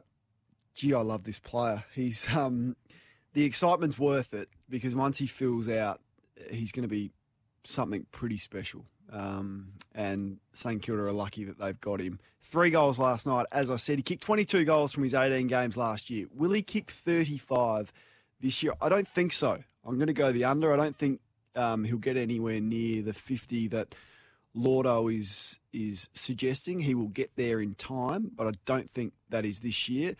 There's got to be a stat for drop marks in the competition, and I reckon Max and Charlie Dixon would be at the top of the tree for drop marks. If you can somehow find a way to be a bit surer with his hands in the marking contest and contested situations, then perhaps 50 is realistic. But right now, he's probably sitting somewhere between that 28 to 34 goal range to be extremely specific. Saints fans, what do you reckon? 35 goals or under for Max King. What is number two? Daniher, Daniher squeezed and found a path and kicked the goal. Joey is back in a big way. Four goals to Joe Daniher. Mark Robinson had Joe Daniher at 26 in his Herald Sun Top 50 AFL players. Should he be over or under that ranking? Well, that's easy, isn't it? Uh, Joe Daniher isn't the 26th best player in the game right now. In fact, he's probably not top 100, is he? On on evidence and what he has done in the last oh, four seasons. Now, potential, and I'm not exactly sure the criteria for Robbo's top 50, whether it's by the end of the year will they get to that ranking or whether it is right now. If it's right now, he's, he's nowhere near that. So, four games last year, he kicked three goals from those four games. Now, in the, the little write up in the Herald Sun where Robbo had him at 26, he said from four matches last season, Daniher rated elite for marks, contested marks, forward 50 marks. Well, he played four games and kicked seven goals. And what did he kick? Was it four of those in one game against Essendon? So, no, 26 is far too high for Joe Daniher. 0433 98 11 16 is a Tempur text. What do you reckon? Where does he sit amongst the game's best? Time for number three. Made the footy his own, Cripps. The 1 2 with Betts. He runs to 50. He's not sure what to do. He takes on the responsibility and he finishes. That's better from the Blues skipper. Mark Robinson had Patrick Cripps the number seven best player in the competition. That is over or under where he should be. Well, this is an interesting one. Patrick Cripps, number seven. And you look at it and you think, well, Cripps is seven. That, that's about right. Or, you know, Patrick Cripps, um, number seven is about right. But look, look a little bit closer to it. Patrick Cripps played every game last year and he finished ninth in a club best and fairest that didn't play finals. You can't be the seventh best player in the competition if you finish ninth in your own club best and fairest and it wasn't a successful team. So if you finish ninth in a premiership winning team in the best and fairest and you perhaps miss five games through injury, you finish ninth, well, no worries. But he finished ninth. And I just think he needs to be more influential on games. He kicked seven goals for the season last year, Patrick Cripps. He had nearly 200 more handballs than he had kicks. He needs to be more influential on games of footy, and perhaps we have overrated. It's a, it's a, it's a big call, but perhaps we have overrated the actual output that Patrick Cripps have. We love the way he goes about it. We respect him. Um, I certainly respect him for the heavy lifting he's done with no help around him at the Carlton Footy Club. But Blues fans, he finished ninth in your own club, best and fairest. He cannot be the seventh best player in the competition. So he should have been over that ranking. What's number four? Lever. Step one, step two, and step three is kick the goal. How to kick a goal, Australian rules football style. How to kick it first from Jake Lever. Melbourne Jake Lever signed a three year contract extension during the week, which expires at the end of 2024. That is over or under what he should have got. I would have thought over. I don't. Uh, I don't see the urgency to sign Jake Lever to a three-year deal. These fans, Max Gawn got four-year contract. I can certainly understand that, Max Gawn, but Jake Lever a three-year deal now. I would have probably waited till the the the, the last third of the season before I made a call on that, considering the injuries that he's had. So. I reckon that one's over. You know, a one or two year deal would have been fair for Jake Lever. And the last one is Didak plays on. They try and get him in a uh, a Shepherd arrangement back to back. Oh, look at the Collingwood boys tackling. Look at the Collingwood boys. King. They're Six into him. of them are drawing him, all of them. Do a push up with them on top of you, Jakey. It's a group drawing. And Jake is being pounded into. Everyone on the ground's in the fight here. And the ball footy's still going, Brian. They've called play on. It's bouncing around in the middle There's of it all. 15 fights going on. James Brayshaw will team up with Brian Taylor and replace Bruce McAvaney in the Channel 7 commentary team for the early part of the season. We should have our TV volume turned up to only 40%, over or under. Oh, that's harsh. No, I'm over. I think that is an excellent team. I I know he's polarising. Let's start with BT, but I'm a BT fan. I think he is outstanding for the game, and I do like his work on Channel 7. And equally, I like the work of James Brayshaw. I think those two have excellent, um, what's the word, chemistry, and I think they'll do a fine job. And I think the role that Hamish will play as host and JB and BT, to use a few nicknames, which I don't often like to do, will do a good job. So I will have my TV volume turned up over 40%. Thank you very much, Johnny. 1300 736 736. Can we quickly get to just a couple of your calls? Let's go to uh, who we got on the line. It is John is on the line. What do you think of my over and unders, Johnny? Yeah, pretty good. Um, the one I was interested in was Max King. I reckon he's going to kick more than 35 goals because I watched that match last night, and with the new standing the mark rule, I think all the key forwards are going to kick a lot more goals. And I think, personally, I think the AFL needs to adjust that rule already because the players on the mark are just a lame duck. They can't. They can't do anything. They can't move sideways. They can't jump up and down. They can't move backwards. I think there should be sort of like a one metre area that they're allowed to manoeuvre within. And if you go sideways outside a metre, then pay a 50. But otherwise, the players should still be able to do something and put players off when they're kicking for goal, etc. Or it'll just be a goal fest for everyone, and the games are going to be very long. It was last night, and does high scoring make for a great game? I would say no. And didn't the footy go for for a, a long period of time? And you know, there's there's clearly, if you're looking at a pendulum, there's a there's a spot there that the AFL are looking at. You wonder with all the rules that they've changed, and not just this new stand one, which is topical, but even the interchange cap, the 10 metre protected zone, which they've brought in, the starting positions, which they've brought in in recent years, has that pendulum swung too far? So we will get go too far the other way. Um, I'm not sure, and I'm not sure exactly how to orchestrate it so it sits where it needs to sit. But if we saw footy like we did last night for the whole season, everyone that's been screaming out for high scoring footy is going to say this is rubbish. This is the NBA All Star game where no one cares and no one defends, or it's the State of Origin game for bushfire relief when no one defended and no one cared. You'd quickly lose interest in the game if it happens that way. But the AFL's made their bed on that one. Let's go to Marty. Over and under, Marty, which one caught your attention? Yeah, Kano, quick comment on all of them. Uh, Kingy, if he plays 20 games plus, will kick over 35. Same reasons. They're trying Yep. to get more and more goals in the game. Uh, Cripps and Daniher overrated. Daniher's had one big season. Cripps is very consistent, skill wise, average. Can't be in the top 10 players. Uh, what was the other two? The other two was Jake Lever's contract. There was uh, Joe Daniher. There was Brian Taylor and BT. Um, and um, the first one, yeah, the first one was yeah Max King.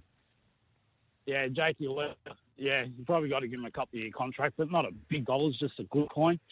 And uh, yeah, BT and James, they'll get into each other. There'll be some stupid moments. There'll be some funny moments, but you're gonna you're gonna watch them. You're gonna listen to it. Yeah, you'll be entertained. And you know, I want to, I, I want, I want to turn on the footy. I want to be informed, and I want to be entertained, and I want to watch the game. Now, regardless of who was commentating, I'd watch um, the footy. So I, I don't tune into the footy on Channel Seven on a Friday night or to Foxtel when they do a game, and turn off if there's a commentary team that I don't rate. So we're going to watch it regardless. I think those two will will do a will do a pretty good job. Uh, will it be Bruce McAvaney and Dennis Cometti? No, it won't. But they'll they'll do a good job. Andy's on the road. G'day to you, Andy.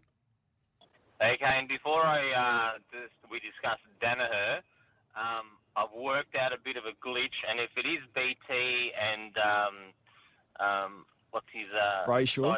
show, Bob, yeah, Brayshaw, I've worked it out. If you listen to SEN on the app, there is the same delay as there is on the uh, on the uh, Channel Seven coverage on a Thursday or Friday night. So that would be what was your over and under? Forty percent on TV volume. Okay. I only need one button. Mute, and then listen to SEN. That's my. That's that's. I cannot listen to people screaming at me when I'm watching footy. I don't want. If I want the people screaming at, at me, I listen to my kids. Yeah, well, that's So, that's the ideal situation. Um, and I mean, if, without being biased, if you're lining up the two commentary teams of, of what SEN and AFL Nations coverage will, will deliver for you on a Friday night, and if it's Gerard and Hutto, Hutto, which I assume it will be with Gary Lyon, then you're not going to get any better than that. So if you can find out a way to to mute Channel Seven and have the AFL Nation call team in SEN, then all power to you. If I could work it out, I'd do it. Peter is in Preston. G'day to you, Pete. Yeah, Kane, how many concussions did you have when you played, mate? Only one.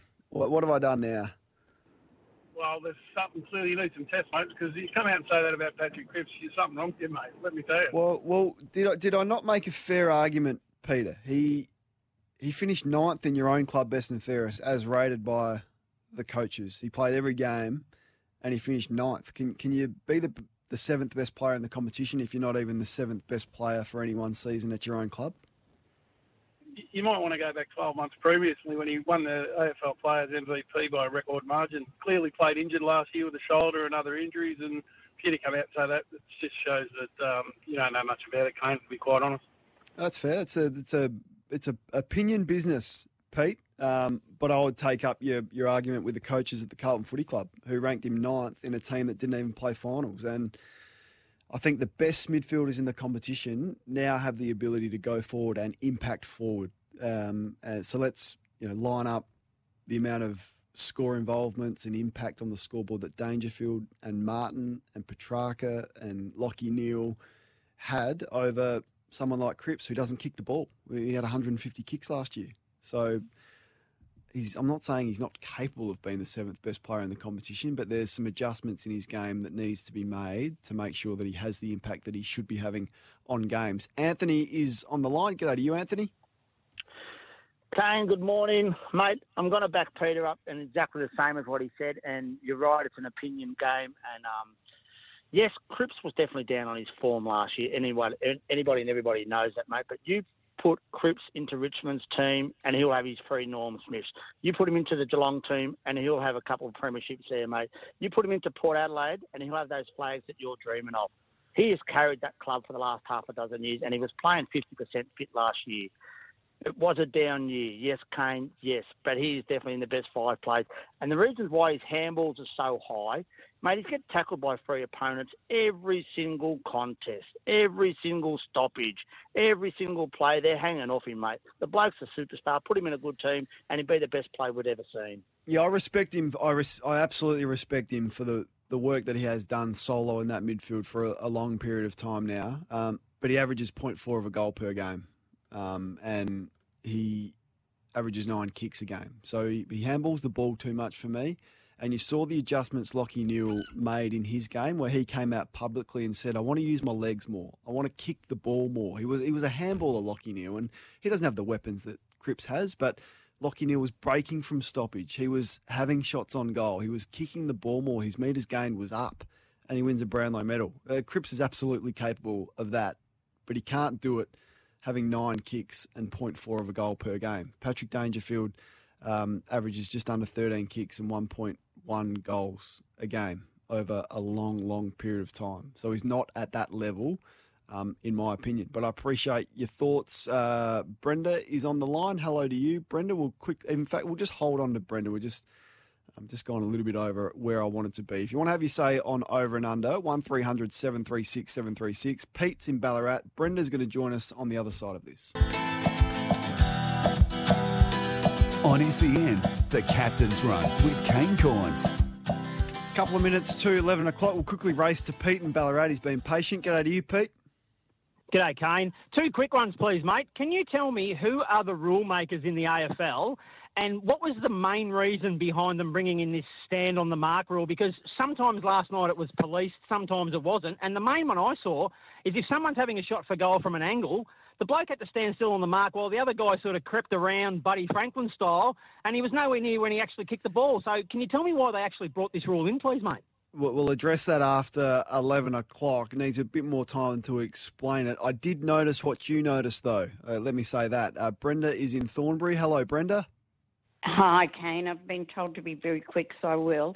Look, I'm I'm an absolute number one supporter of Patrick Cripps and Carlton, but I do agree with you, which is strange, but I do agree with you that um, he has he has to be more influential. He just has to be, and I hate watching him play injured, and I've seen him come off crying in the Bolton years, and for his own good, if he's if it doesn't work this year, I, I just think he's got to go somewhere else.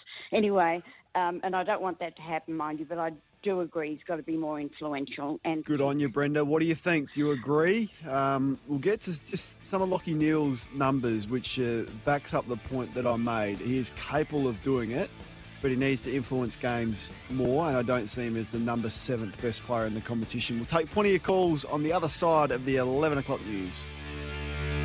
Big last hour coming up. Uh, we're going to cross to the west very, very shortly. Big uh, week of news out west, in particular in relation to Willie Rioli. Finally, we've got a resolution to that. We'll get the latest with Ryan Daniels in a matter of moments. We'll also play the quiz. Great prizes up for grabs for the quiz, as always. And from time to time, we do mean tweets on the show. Not not a mean tweets situation necessarily this morning but I do have some news for you in relation to mean tweets. Um, just keeping update with some footy news that's come to hand whilst we've been on air this morning. Rory Laird, according to The Age, is set to sign a five year contract at the Adelaide Football Club, which is great news for the Crows considering the players they've lost in recent times. Hawthorn have added Lachlan Bramble to its list uh, on their supplementary selection period, which ends on March the 9th. So he will join them, 22 year old speedy midfielder. Great news for Lachlan, but not sure we like the rule. And Connor Rozee from Port Adelaide, this absolutely breaks my heart. Um, it appears he will be having surgery prior to the start of the season, which you would think would keep him out for a little while to start the year. I said we're going to go west. There's none better than Ryan Daniels in that part of the world. He's from the West Australian, he's from Channel 7, and he joins us. Ryan, thanks for your time again. No worries, Kane. Good morning to you. Was it still morning over there, or? yeah, yeah, it is. It's uh, eleven oh five. I know it's a bit earlier for you, so we appreciate you joining us at that stage of your uh, time zone. Willie Rioli, we finally have a resolution. He can train with the club as of June. He can play in August. His two-year sanction has been backdated, which means he'll be back sooner rather than later. Um, what's the reaction to that been? Um, there's, there's sort of a split reaction over here. We're talking about sort of the, the punters and the um, the masses of fan, footy fans over in WA. I think, as you can imagine, West Coast Eagles fans and and the club are thrilled. Um, Willie Rioli getting to play at some point this year, you know, injury permitting, um, is a stunning result. Really, I think everybody was bracing for the four years. Um, typically, uh, Sports Integrity Australia and WADA, you know, they come down pretty heavily on tampering incidents. Um, from the conversations I've had in the last couple of days, not all tampering is equal.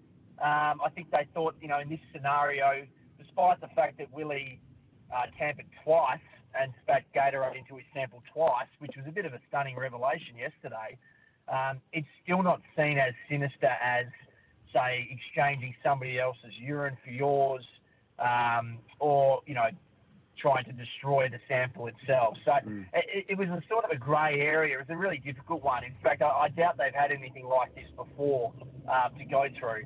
Um, now, in saying that, um, yes, fantastic result for Willie Rioli to get two years and possibly play this year.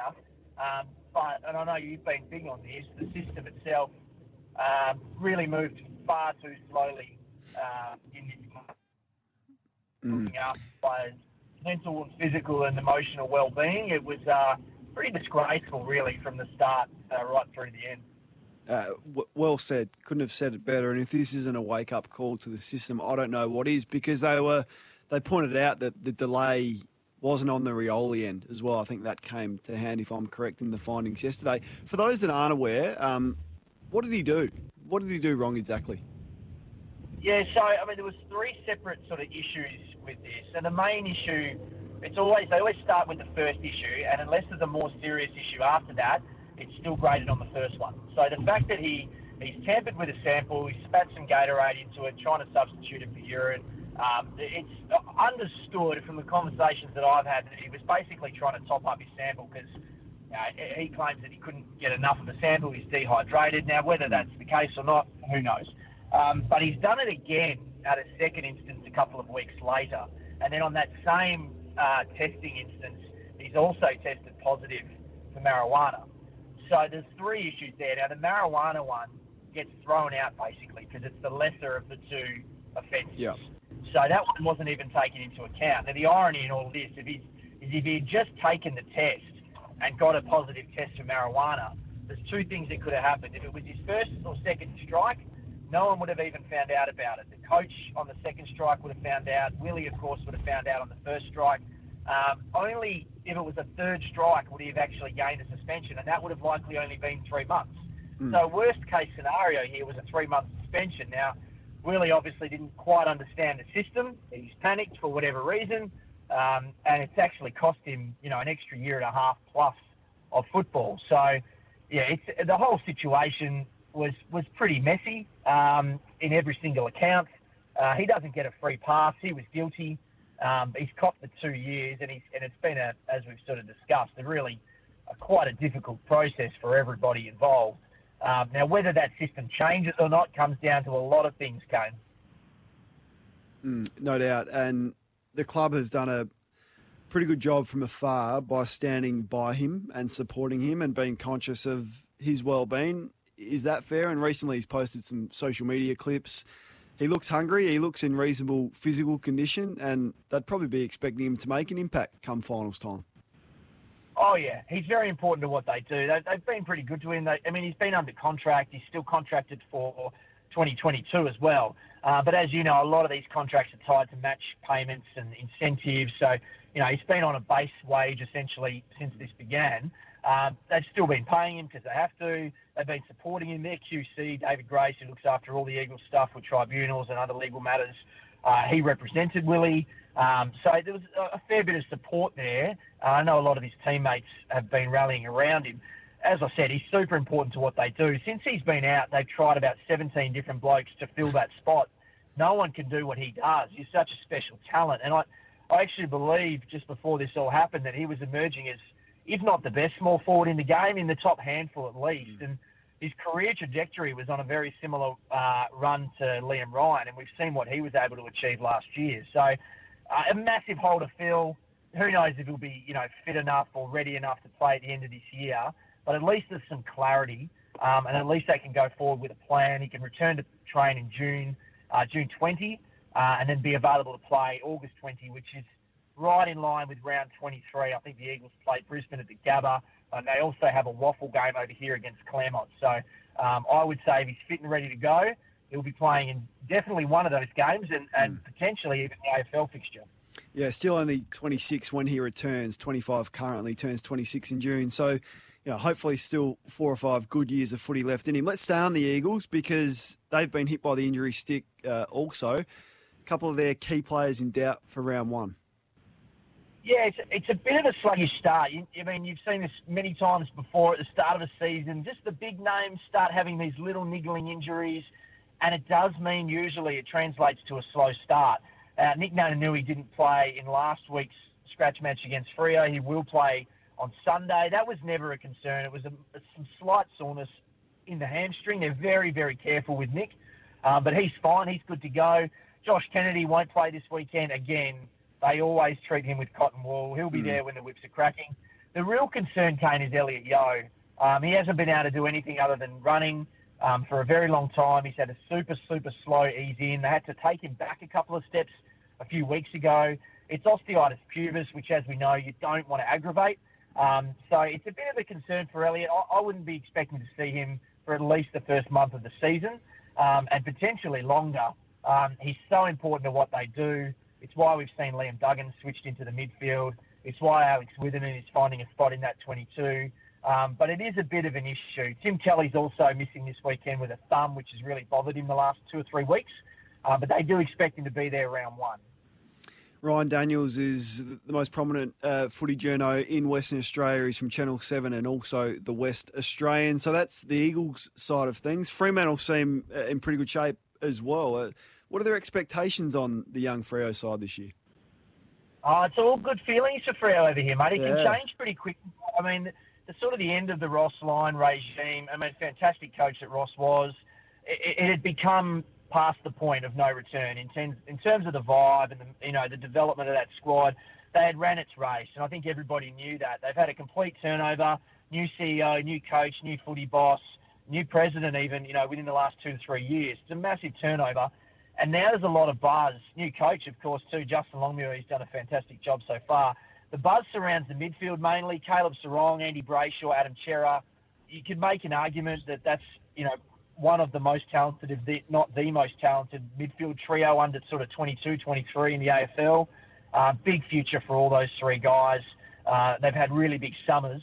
Um, and then there's, of course, you know, the, the, the draftees they brought in last year, Hayden Young, Liam Henry, even Heath Chapman. So it's that sort of honeymoon period now where the expectations are still low, but they're not. They're probably not going to be a bottom four to six side. They could play finals if everything goes right. Uh, it's really in that sweet spot for the Dockers, um, and I think footy clubs really enjoy that that hopeful period where you know everybody's excited about what they could potentially achieve. And what's that power hungry premier of yours, Mark McGowan, up to? Is he going to open up these borders in time or what? Because I know that has ramifications for you and your family as well. Oh, it does, mate. I, I like I, I refresh quite constantly the uh, the situation with McGowan and his. The last conversations I've had with it were that they're still working through possible exemptions for the footy clubs, whether they can get the, the turnover down from that 14 day incubation to maybe a five to seven day period where you come in, you're sort of here for a few days and you go. Uh, that's the issue. The border, as it stands, will come down in time for the season. But the issue is that you know at, at the at the drop of a hat, you know one or two cases in a cluster, that can change. So it's all good and fine to say no, it's, it's fine. The border will be down for round one. Well, what happens if Fremantle are over there playing uh, Melbourne in round one and something happens while they're there? Can they come home? What does that mean? Can the Eagles go to Melbourne the week after to play the Bulldogs? So the clubs are, are just trying to get all of that sorted out. Um, they want some sort of clarity. There is an election here next Saturday, which might have a bearing on that. These politicians, they do like to, to uh, grandstand a little, as you know, in the lead up to an election. Um, but I think once that election is done, uh, we might see a little bit more clarity with this. It's not going to be like last year. The big thing to remember is, Kane, at this point last year or at the start of the season, WA's borders were shut to everybody. It wasn't selective. It wasn't, okay, Queensland, South Australia, New South Wales are good. We can go there and come from there. Victoria's bad, you can't. It was just everybody's out no matter what your situation is. Now that's changed. It's now selective. It does give a bit more flexibility, um, and I would expect, hopefully, fingers crossed, touching wood, that McGowan will soften slightly by the time the season starts, and our crowd numbers should be up to about 75%, hopefully by round one, maybe round two or three. Yeah, I was going to ask you about that. So has that been released yet? We're seeing the grounds, you know, Uh, MCG, Marvel locked in, Adelaide Oval the same, but Optus Stadium haven't locked in their crowd figure yet. No, currently it's still 35,500, um, and that'll be the case for this Sunday. They'll probably nudge sort of high 20s, low 30s for a pre-season game. That's how thirsty everybody is for footy here. Um, but I would expect it to be at 45 by the time the season kicks off, maybe a round or two later, um, which is good enough for Fremantle. From from what I've conversations I've had with them, that's enough for them to, you know, make some good money and get all their members in. It's difficult for the Eagles. They've got, you know, a massive membership base and corporate base, so it's a bit harder for them. Um, but the expectation is you could have a full house, you know, late as possible by middle of the season, assuming, assuming, which is dangerous, that everything remains on track. So, you know, we're always nervous. It could change in an instant. Yeah, no doubt. I'll be packing extra clothes if I was a Fremantle or West Coast player on the road. Hey, mate, we really appreciate your time and your coverage. It's outstanding. Hopefully, we can catch up with you throughout the year. Yeah, absolutely, Kane. Anytime, mate. Good on you, mate. Ryan Daniels with the latest on the Willie Rioli situation and exactly what he did has, has finally come to light. So hopefully that clears that up a little bit. But uh, hopefully, for Willie's sake, he's- a, he's a good young man with a good heart and he's made a terrible mistake that's cost him dearly. But I hope he still has a lot more footy left in him. It is The Captain's Run with Kane Cornes. coming. Oh boy, welcome back. It's a long way to go to the toilet in here if you need to. Down a lift, down the basement, and back. If the lift takes a little bit longer than you expected, you get back just in time. Hey, big game for the Aussies. Jason Pine is our cricket expert from the New Zealand Herald. He joins us, and Aussies did keep the five game T20 series alive with an emphatic win in game number three. Jason is on the line. Jace, thanks for your time. Yeah, good. Thanks, Kane. Great to to you, mate. Whew, sorry about my little false start there. Hey, what'd you make of the Aussies in game three? It looked like a completely different outfit. Yeah, they turned up. Um, you know, they were really, really good the other night. I mean, not saying they hadn't in the first two games. So game two in Dunedin was pretty close, and and Stoinis and Sams almost got got Australia home. But the other night in Wellington, uh, they were just a class above. From the moment they came out, um, obviously lost the early wicket to Matthew Wade, but Aaron Finch, who I know has been under immense pressure Hmm. from Australian cricket fans to get some runs, did get some, 69.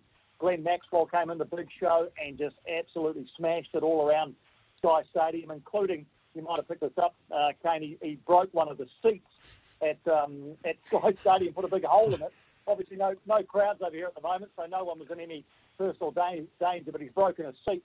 And uh, the, um, the chief executive of the stadium has since got Glenn Maxwell to sign that seat, and he's auctioning it off for um, for women's refuge. So um, so there's some money going to charity, courtesy of uh, Glenn Maxwell. But then obviously New Zealand came out chasing 209 to win, didn't even get close. And Ashton Agar, I mean, how often do you see a guy get No. six wickets in a T20 game, six for 30? What a performance from him! So comprehensive victory for Australia, going to give them huge confidence going into Game Four uh, this evening, and uh, and what they hope will still be a live series when they're back there on Sunday. It's funny, Jason, isn't it, with, with Aaron Finch, like, and, and sometimes the sporting gods go against you, and I don't think that's any more evident than in the game of cricket. First ball looked out to me from, from where I was sitting uh, a million kilometres away, but it was an umpire's call. Had it gone the other way, he's gone, another duck, and the pressure ramps up. And he, he survived and he made the most of that opportunity.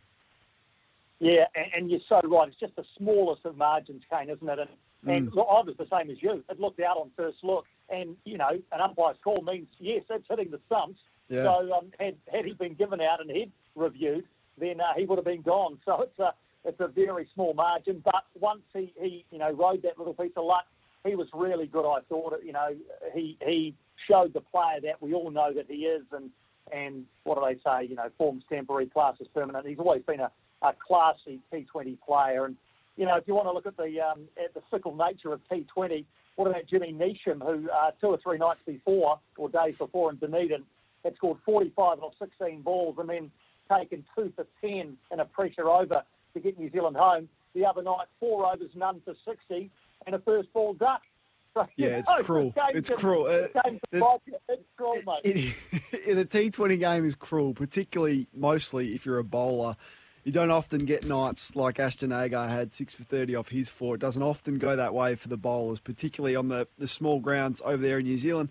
Uh, we've been speaking a little about the, the COVID landscape over here, and we whinge and complain a little bit, probably not understanding how good we've got it. But you know, I'm a bit critical of the Victorian government for their crowd capacity. You've just said you've got no one there.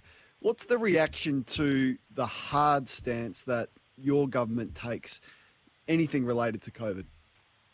Yeah, it's um, it probably depends largely who you talk to. I, know that there is um, perhaps a growing fatigue with um, with with going into lockdowns, and actually in a Mm. few hours we're going to find out whether the latest restrictions are going to be released, and if they are, then Game Three of these three matches in Wellington, Game Five of the series on Sunday will have crowds.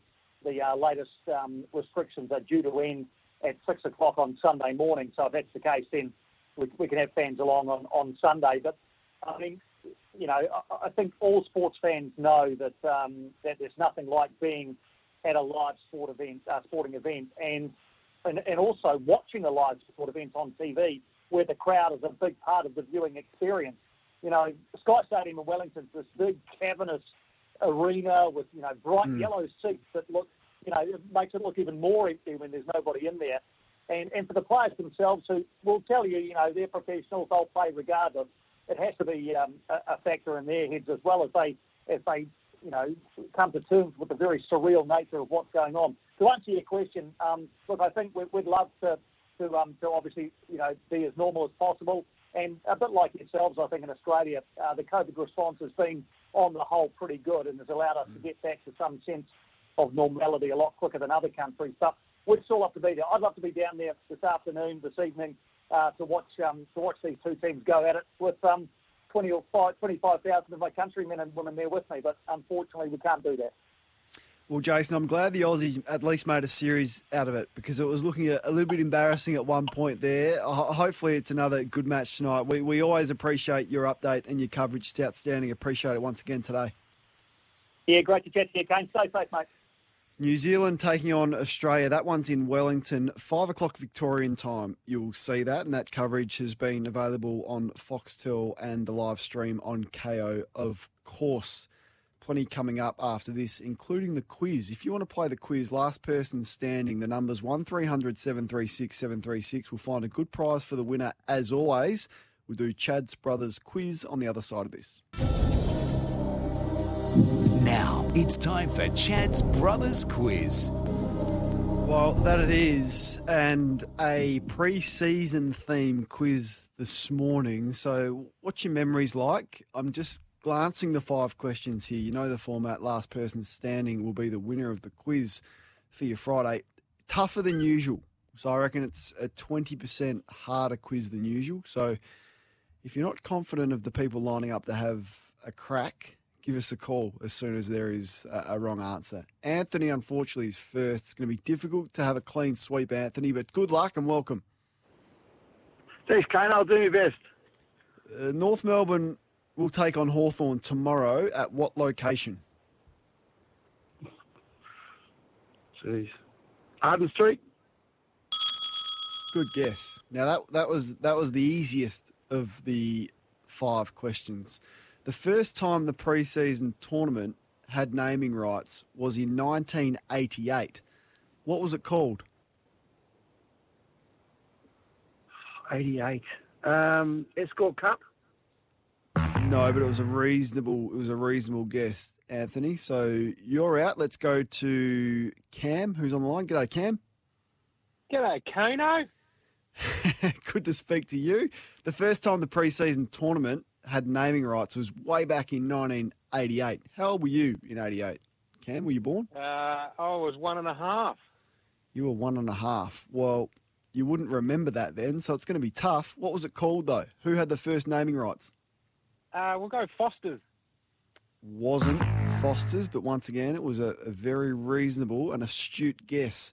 Daniel is in Pascoe Vale. G'day, Dan. Canis, how you going? Were you born in 88? I was born in 74. So you might have a Makes bit an old bugger. more, a bit more of a chance. What was the first pre-season cup called when it uh, had naming rights? I reckon it was called the Sterling Cup. Not by my calculations, it wasn't. Kyle, Kyle's on the line. Hi, Kyle. Hey, Kane. I said it was a tough quiz, and it's proving to be. The first time the preseason tournament had naming rights was in 1998. What was it called? That Panasonic? Yes. Good Googling from you. Good Googling. Question number three uh, is the first, sorry, the longest naming rights association was between 2006 and 2016. What company had the rights during that era? NAB. NAB, yep. Name three of the four teams in the 2019 AFLX tournament. Uh, Deadlies. Yep. Uh, Three seconds. Three, yeah. two, come on. Hit me. No. Rampage. Just, yeah, one, one more. Three, And, uh, two, one. No, he's The out. Gave him, gave him enough time. Gave him enough time there. So let's go to Sam in Elwood. Name three of the four teams in the 2019 AFLX tournament. Sammy. Uh, G'day, Kane. Uh, Deadly, Flyers, and Rampage. Yes. And you know, do you know what the other one was? For it, just for a bonus point, for a bit of fun. Bolt. Yes, it was the Bolts. For the win. Perhaps it hasn't proven to be as difficult as I assumed it would. I've underestimated the intelligence of our audience right here on SEN. What year was the Super Goal introduced in the preseason tournament? Uh, I'm going to have to have a, have a stab here. Kane, I reckon it would have been uh, Three, two, 2013. one. No, it wasn't 2013. Let's go to Mick, who wants to play the quiz for the win. He's come along at the right time. Hi, Mick. Oh, hi, Kane. How are you, mate? Oh, look, I reckon it's well before that. I'll, go 2003. He's won it. Mick's done it. That's a, it's a, if it was a guess, it's a fair guess. Hey, Mick, if I still got you there, do you like the rule? Should, should you be rewarded extra points for kicking a goal outside 50? Yeah, I like it. Yeah, no, I, I don't mind it. Yeah. Yeah, I what, didn't- what I about didn't- yourself? Yeah, I didn't mind the rule either. I, I guess if you were going to bring it in in the real stuff, the conditions and all those types of things would, would make it interesting. But I like the fact that you can get back into a game of footy if you're, I don't know, 23 points down with six minutes to go, that you got the possibility for a couple of super goals worth nine points. Remember, they also had the uh, bonus if you kicked a super goal. Um, I think it was a thousand bucks or something went to your junior club. So, what under you, Mickey boy? I'll put you back to the boys in the studio. They'll sort you out with a magnificent prize. That was Chad's brothers quiz this morning. Had another, th- oh, in fact, it is a round of golf um, with a cart, if you don't mind, for two people at Club Mandalay. Great supporters of ours. A must play course in Melbourne's North. Going to Mickey, got some opportunity to take your calls now. Lines available if you haven't had a chance to have your say. There's a lot of things we've spoken about. Uh, where does Patrick Cripps rank in the best players in the competition? Mark Robinson um, did his top 50, which is difficult to do, and always um, always debatable of where the players sit. He had him at seven. I think that's too high for Patrick Cripps, considering a number of factors. You can have your say on that. Should we be allowed to trade for coaches like we do for players? And I think a, a Buckley Clarkson swap at the end of the year somewhat excites me, and I think it would be a good fit for both clubs. But I also saw during the week that the NBA three point competition, uh, which we know about, and if you don't, let's have a little bit of a listen to one of the highlights of the previous NBA three point contest. And see now he's found the range. And it's so effortless. It's so effortless. It's so easy. He is putting a lot of pressure Oh, he on putting him that, he putting that pressure. Who's the best shooter in Golden State?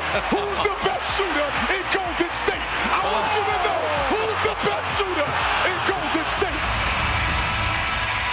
We love it. We love it, don't we? That so that was um, our man, a good friend of the show, Steph Cur- Steph Curry in the in one of the three point competitions. So he's going to back up again in at, at the All Star break. They have all sorts of things, dunk contest, you know about three point skills contest, all the best players in playoff, uh, East versus West. could we not do something similar in the AFL? So let, let's scrap the halftime sprint. Uh, it has no relevance. No one cares about it. No one remembers who's won the last grand final sprint that we mm. have. Why can't we have? I'm call, I'm coming up with a new concept. I'm calling it the Peter Daicos Grand Final Shootout at halftime of Grand Final day. So my idea is that we have six players like the NBA three point contest. Steph Curry, Donovan Mitchell, Jayson Tatum, Jaylen Brown, Zach LaVine, Devin Booker are all going to front up in the NBA. Why can't we have six players, 15 kicks, five stations of three balls, two stations, one for the check side, one for the banana, one station outside 50 from, say, 55 metres out directly in front, which you must kick a torpedo, and one just from a, a, a nice 40 metres out, slight angle, just to test your true accuracy. So to be involved, you've got to be a super skilled marksman, you know, one of the best goal kickers across different types of shots. You also have a pink Sherrin uh, at one of the stations and two red Sherrins. The pink Sherrin's worth two, like they do um, with the money ball at the NBA three point competition. Should we have that? And if we did, who are your players that should get the invite to it?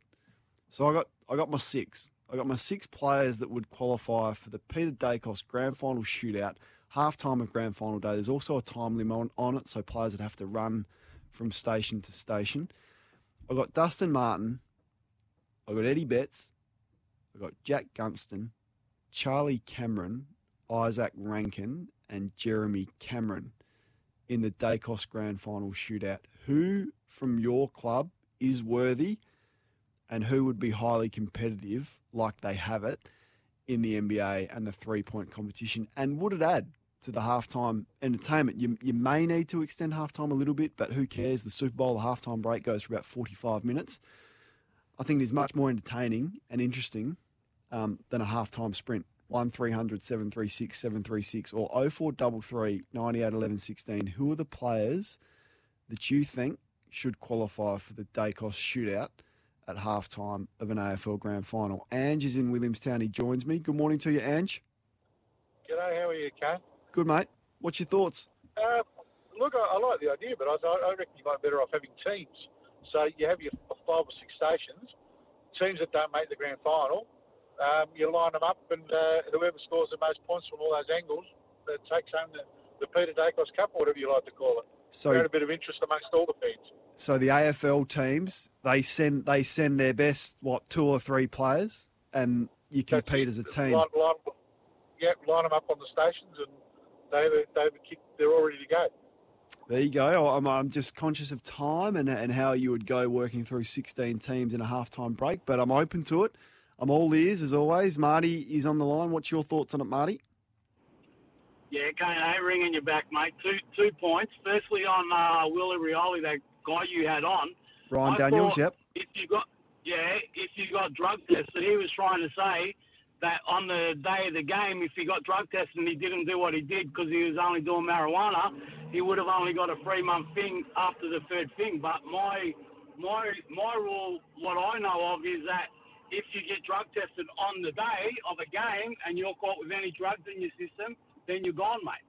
It is. A, it's a little bit confusing. So there's there's an illicit drug testing uh, program in the AFL, which obviously tests for illicit substances, but not performance enhancing, and that falls under the illicit code. So first strike, anonymous. Second strike, there's a it's, it's changed a little bit. I think it's a it may, your name may be published and there's a sanction there. Third strike, you get a longer sanction, um, but it doesn't. It's not performance enhancing. But then there is the ASADA testing. Now this is what Willie Rioli was tested for. He may have been confused. It wasn't on game day. It was at training, um, and I, I'm not sure where.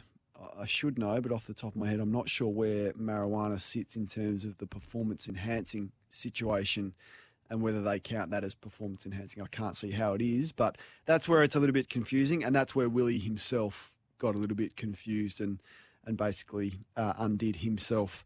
Ken's on the line. He's giving us a buzz. Hi, Ken. G'day, Kane. Uh, love the idea of the Daicos shootout. From the pies, I'd have Jordan De Goey. Yeah, see, I thought about De Goey, but he misses too many goals from 30 metres out directly in front. Yeah, that's probably Don't- yeah.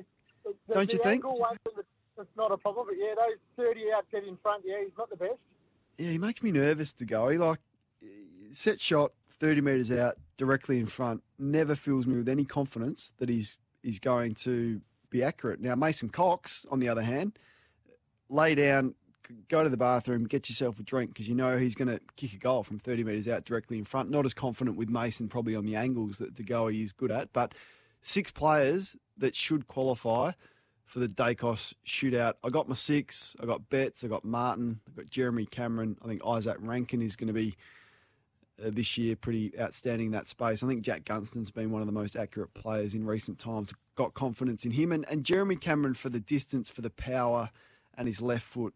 I reckon is worthwhile of a shot. It's ten minutes to eleven o'clock. We'll be wrap back to wrap up proceedings. We'll also speak to Gianni on the other side of this. And don't forget to listen to Your Sporting Life on Sunday from 10. Sammy Edmonds been speaking to Australian sport's biggest names. And arguably our most successful golfer ever is Karrie Webb. She's going to join him. It's all thanks to Tobin Brothers Funerals, celebrating lives. On SEN, the Captain's Run with Kane Cornes. Uh, before we go, got to whip through a couple of your calls. Thank you for them. Gianni's been waiting patiently on the road. Uh, hello and welcome to you. Hi, hi, Kano. Um, I really love the idea with the Daicos competition. Yeah. I like the whole things about the pink shouting at the money ball as well. That is sensational. And um, you put the counter time as well, like the clock shot timer, so make Yeah, more pressure, more exciting. There'd have to be, yeah, there'd have to be a, a time clock like there is in the NBA shootout because that urgency adds to the pressure. What it is, 15 kicks and you've got to move between stations. I, would think around five minutes is fair. So the only challenge would be how long can you extend the halftime break for and how would you fit that in? But I think there's something in it. I'd much rather watch that than um, a few uh, lesser known C grade footballers uh, having a halftime sprint. I think it's more interesting than that. Fog, welcome to you. We'll sneak you in as well. Hello. G'day. Um, you could probably sneak this thing in just before the actual game, I reckon, if you're looking for time. Well, that's true. And uh, the player I'd put on, if he had a bit of money on himself, would be Jaidyn Stephenson. Jaidyn Stephenson, yeah, he's he's pretty good, isn't he? From from the tight angles, loves loves the first quarter. Jaidyn Stephenson in the news this week spoke to Damien Barrett from AFL.com.au, and he's using the situation at Collingwood and his exit as motivation this year. Some more midfield minutes as well. I really am fascinated to see how he goes this year and how he plays. Who are the players that you would nominate for a pre-game or halftime shootout on grand final day, which I've named after one of the AFL's best, Peter Daicos. Rob uh, joins us. G'day, Rob. Hey, how are you, mate? I'm good. Um, I love the idea, mate, and I got some uh, quick ideas for you. First of all, you select a player from each club that's got the best goal kicking average for the season.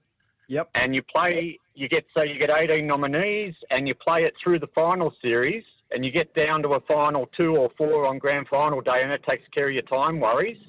Mm-hmm. And uh, you get a knockout during the final series, so that uh, you you're sort of working through the same level of the as the footy games.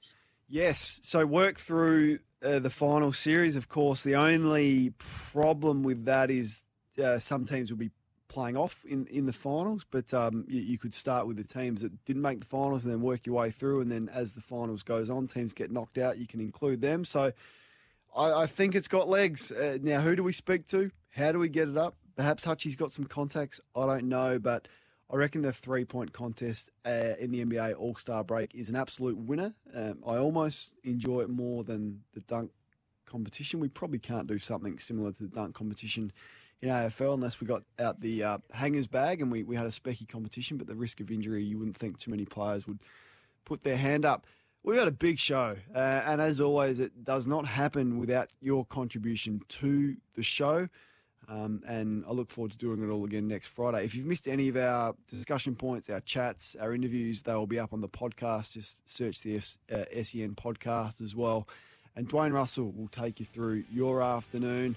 Bob and Andy, been in fine form as well. Those two, um, good chemistry between those two, just dominating. Have been tuning into a bit of that, like their super coach team and the way that's coming together. So they'll chat to you from what is it, three o'clock this afternoon. Big day coming up on SEN as we lead into Friday night footy is back. How good is that?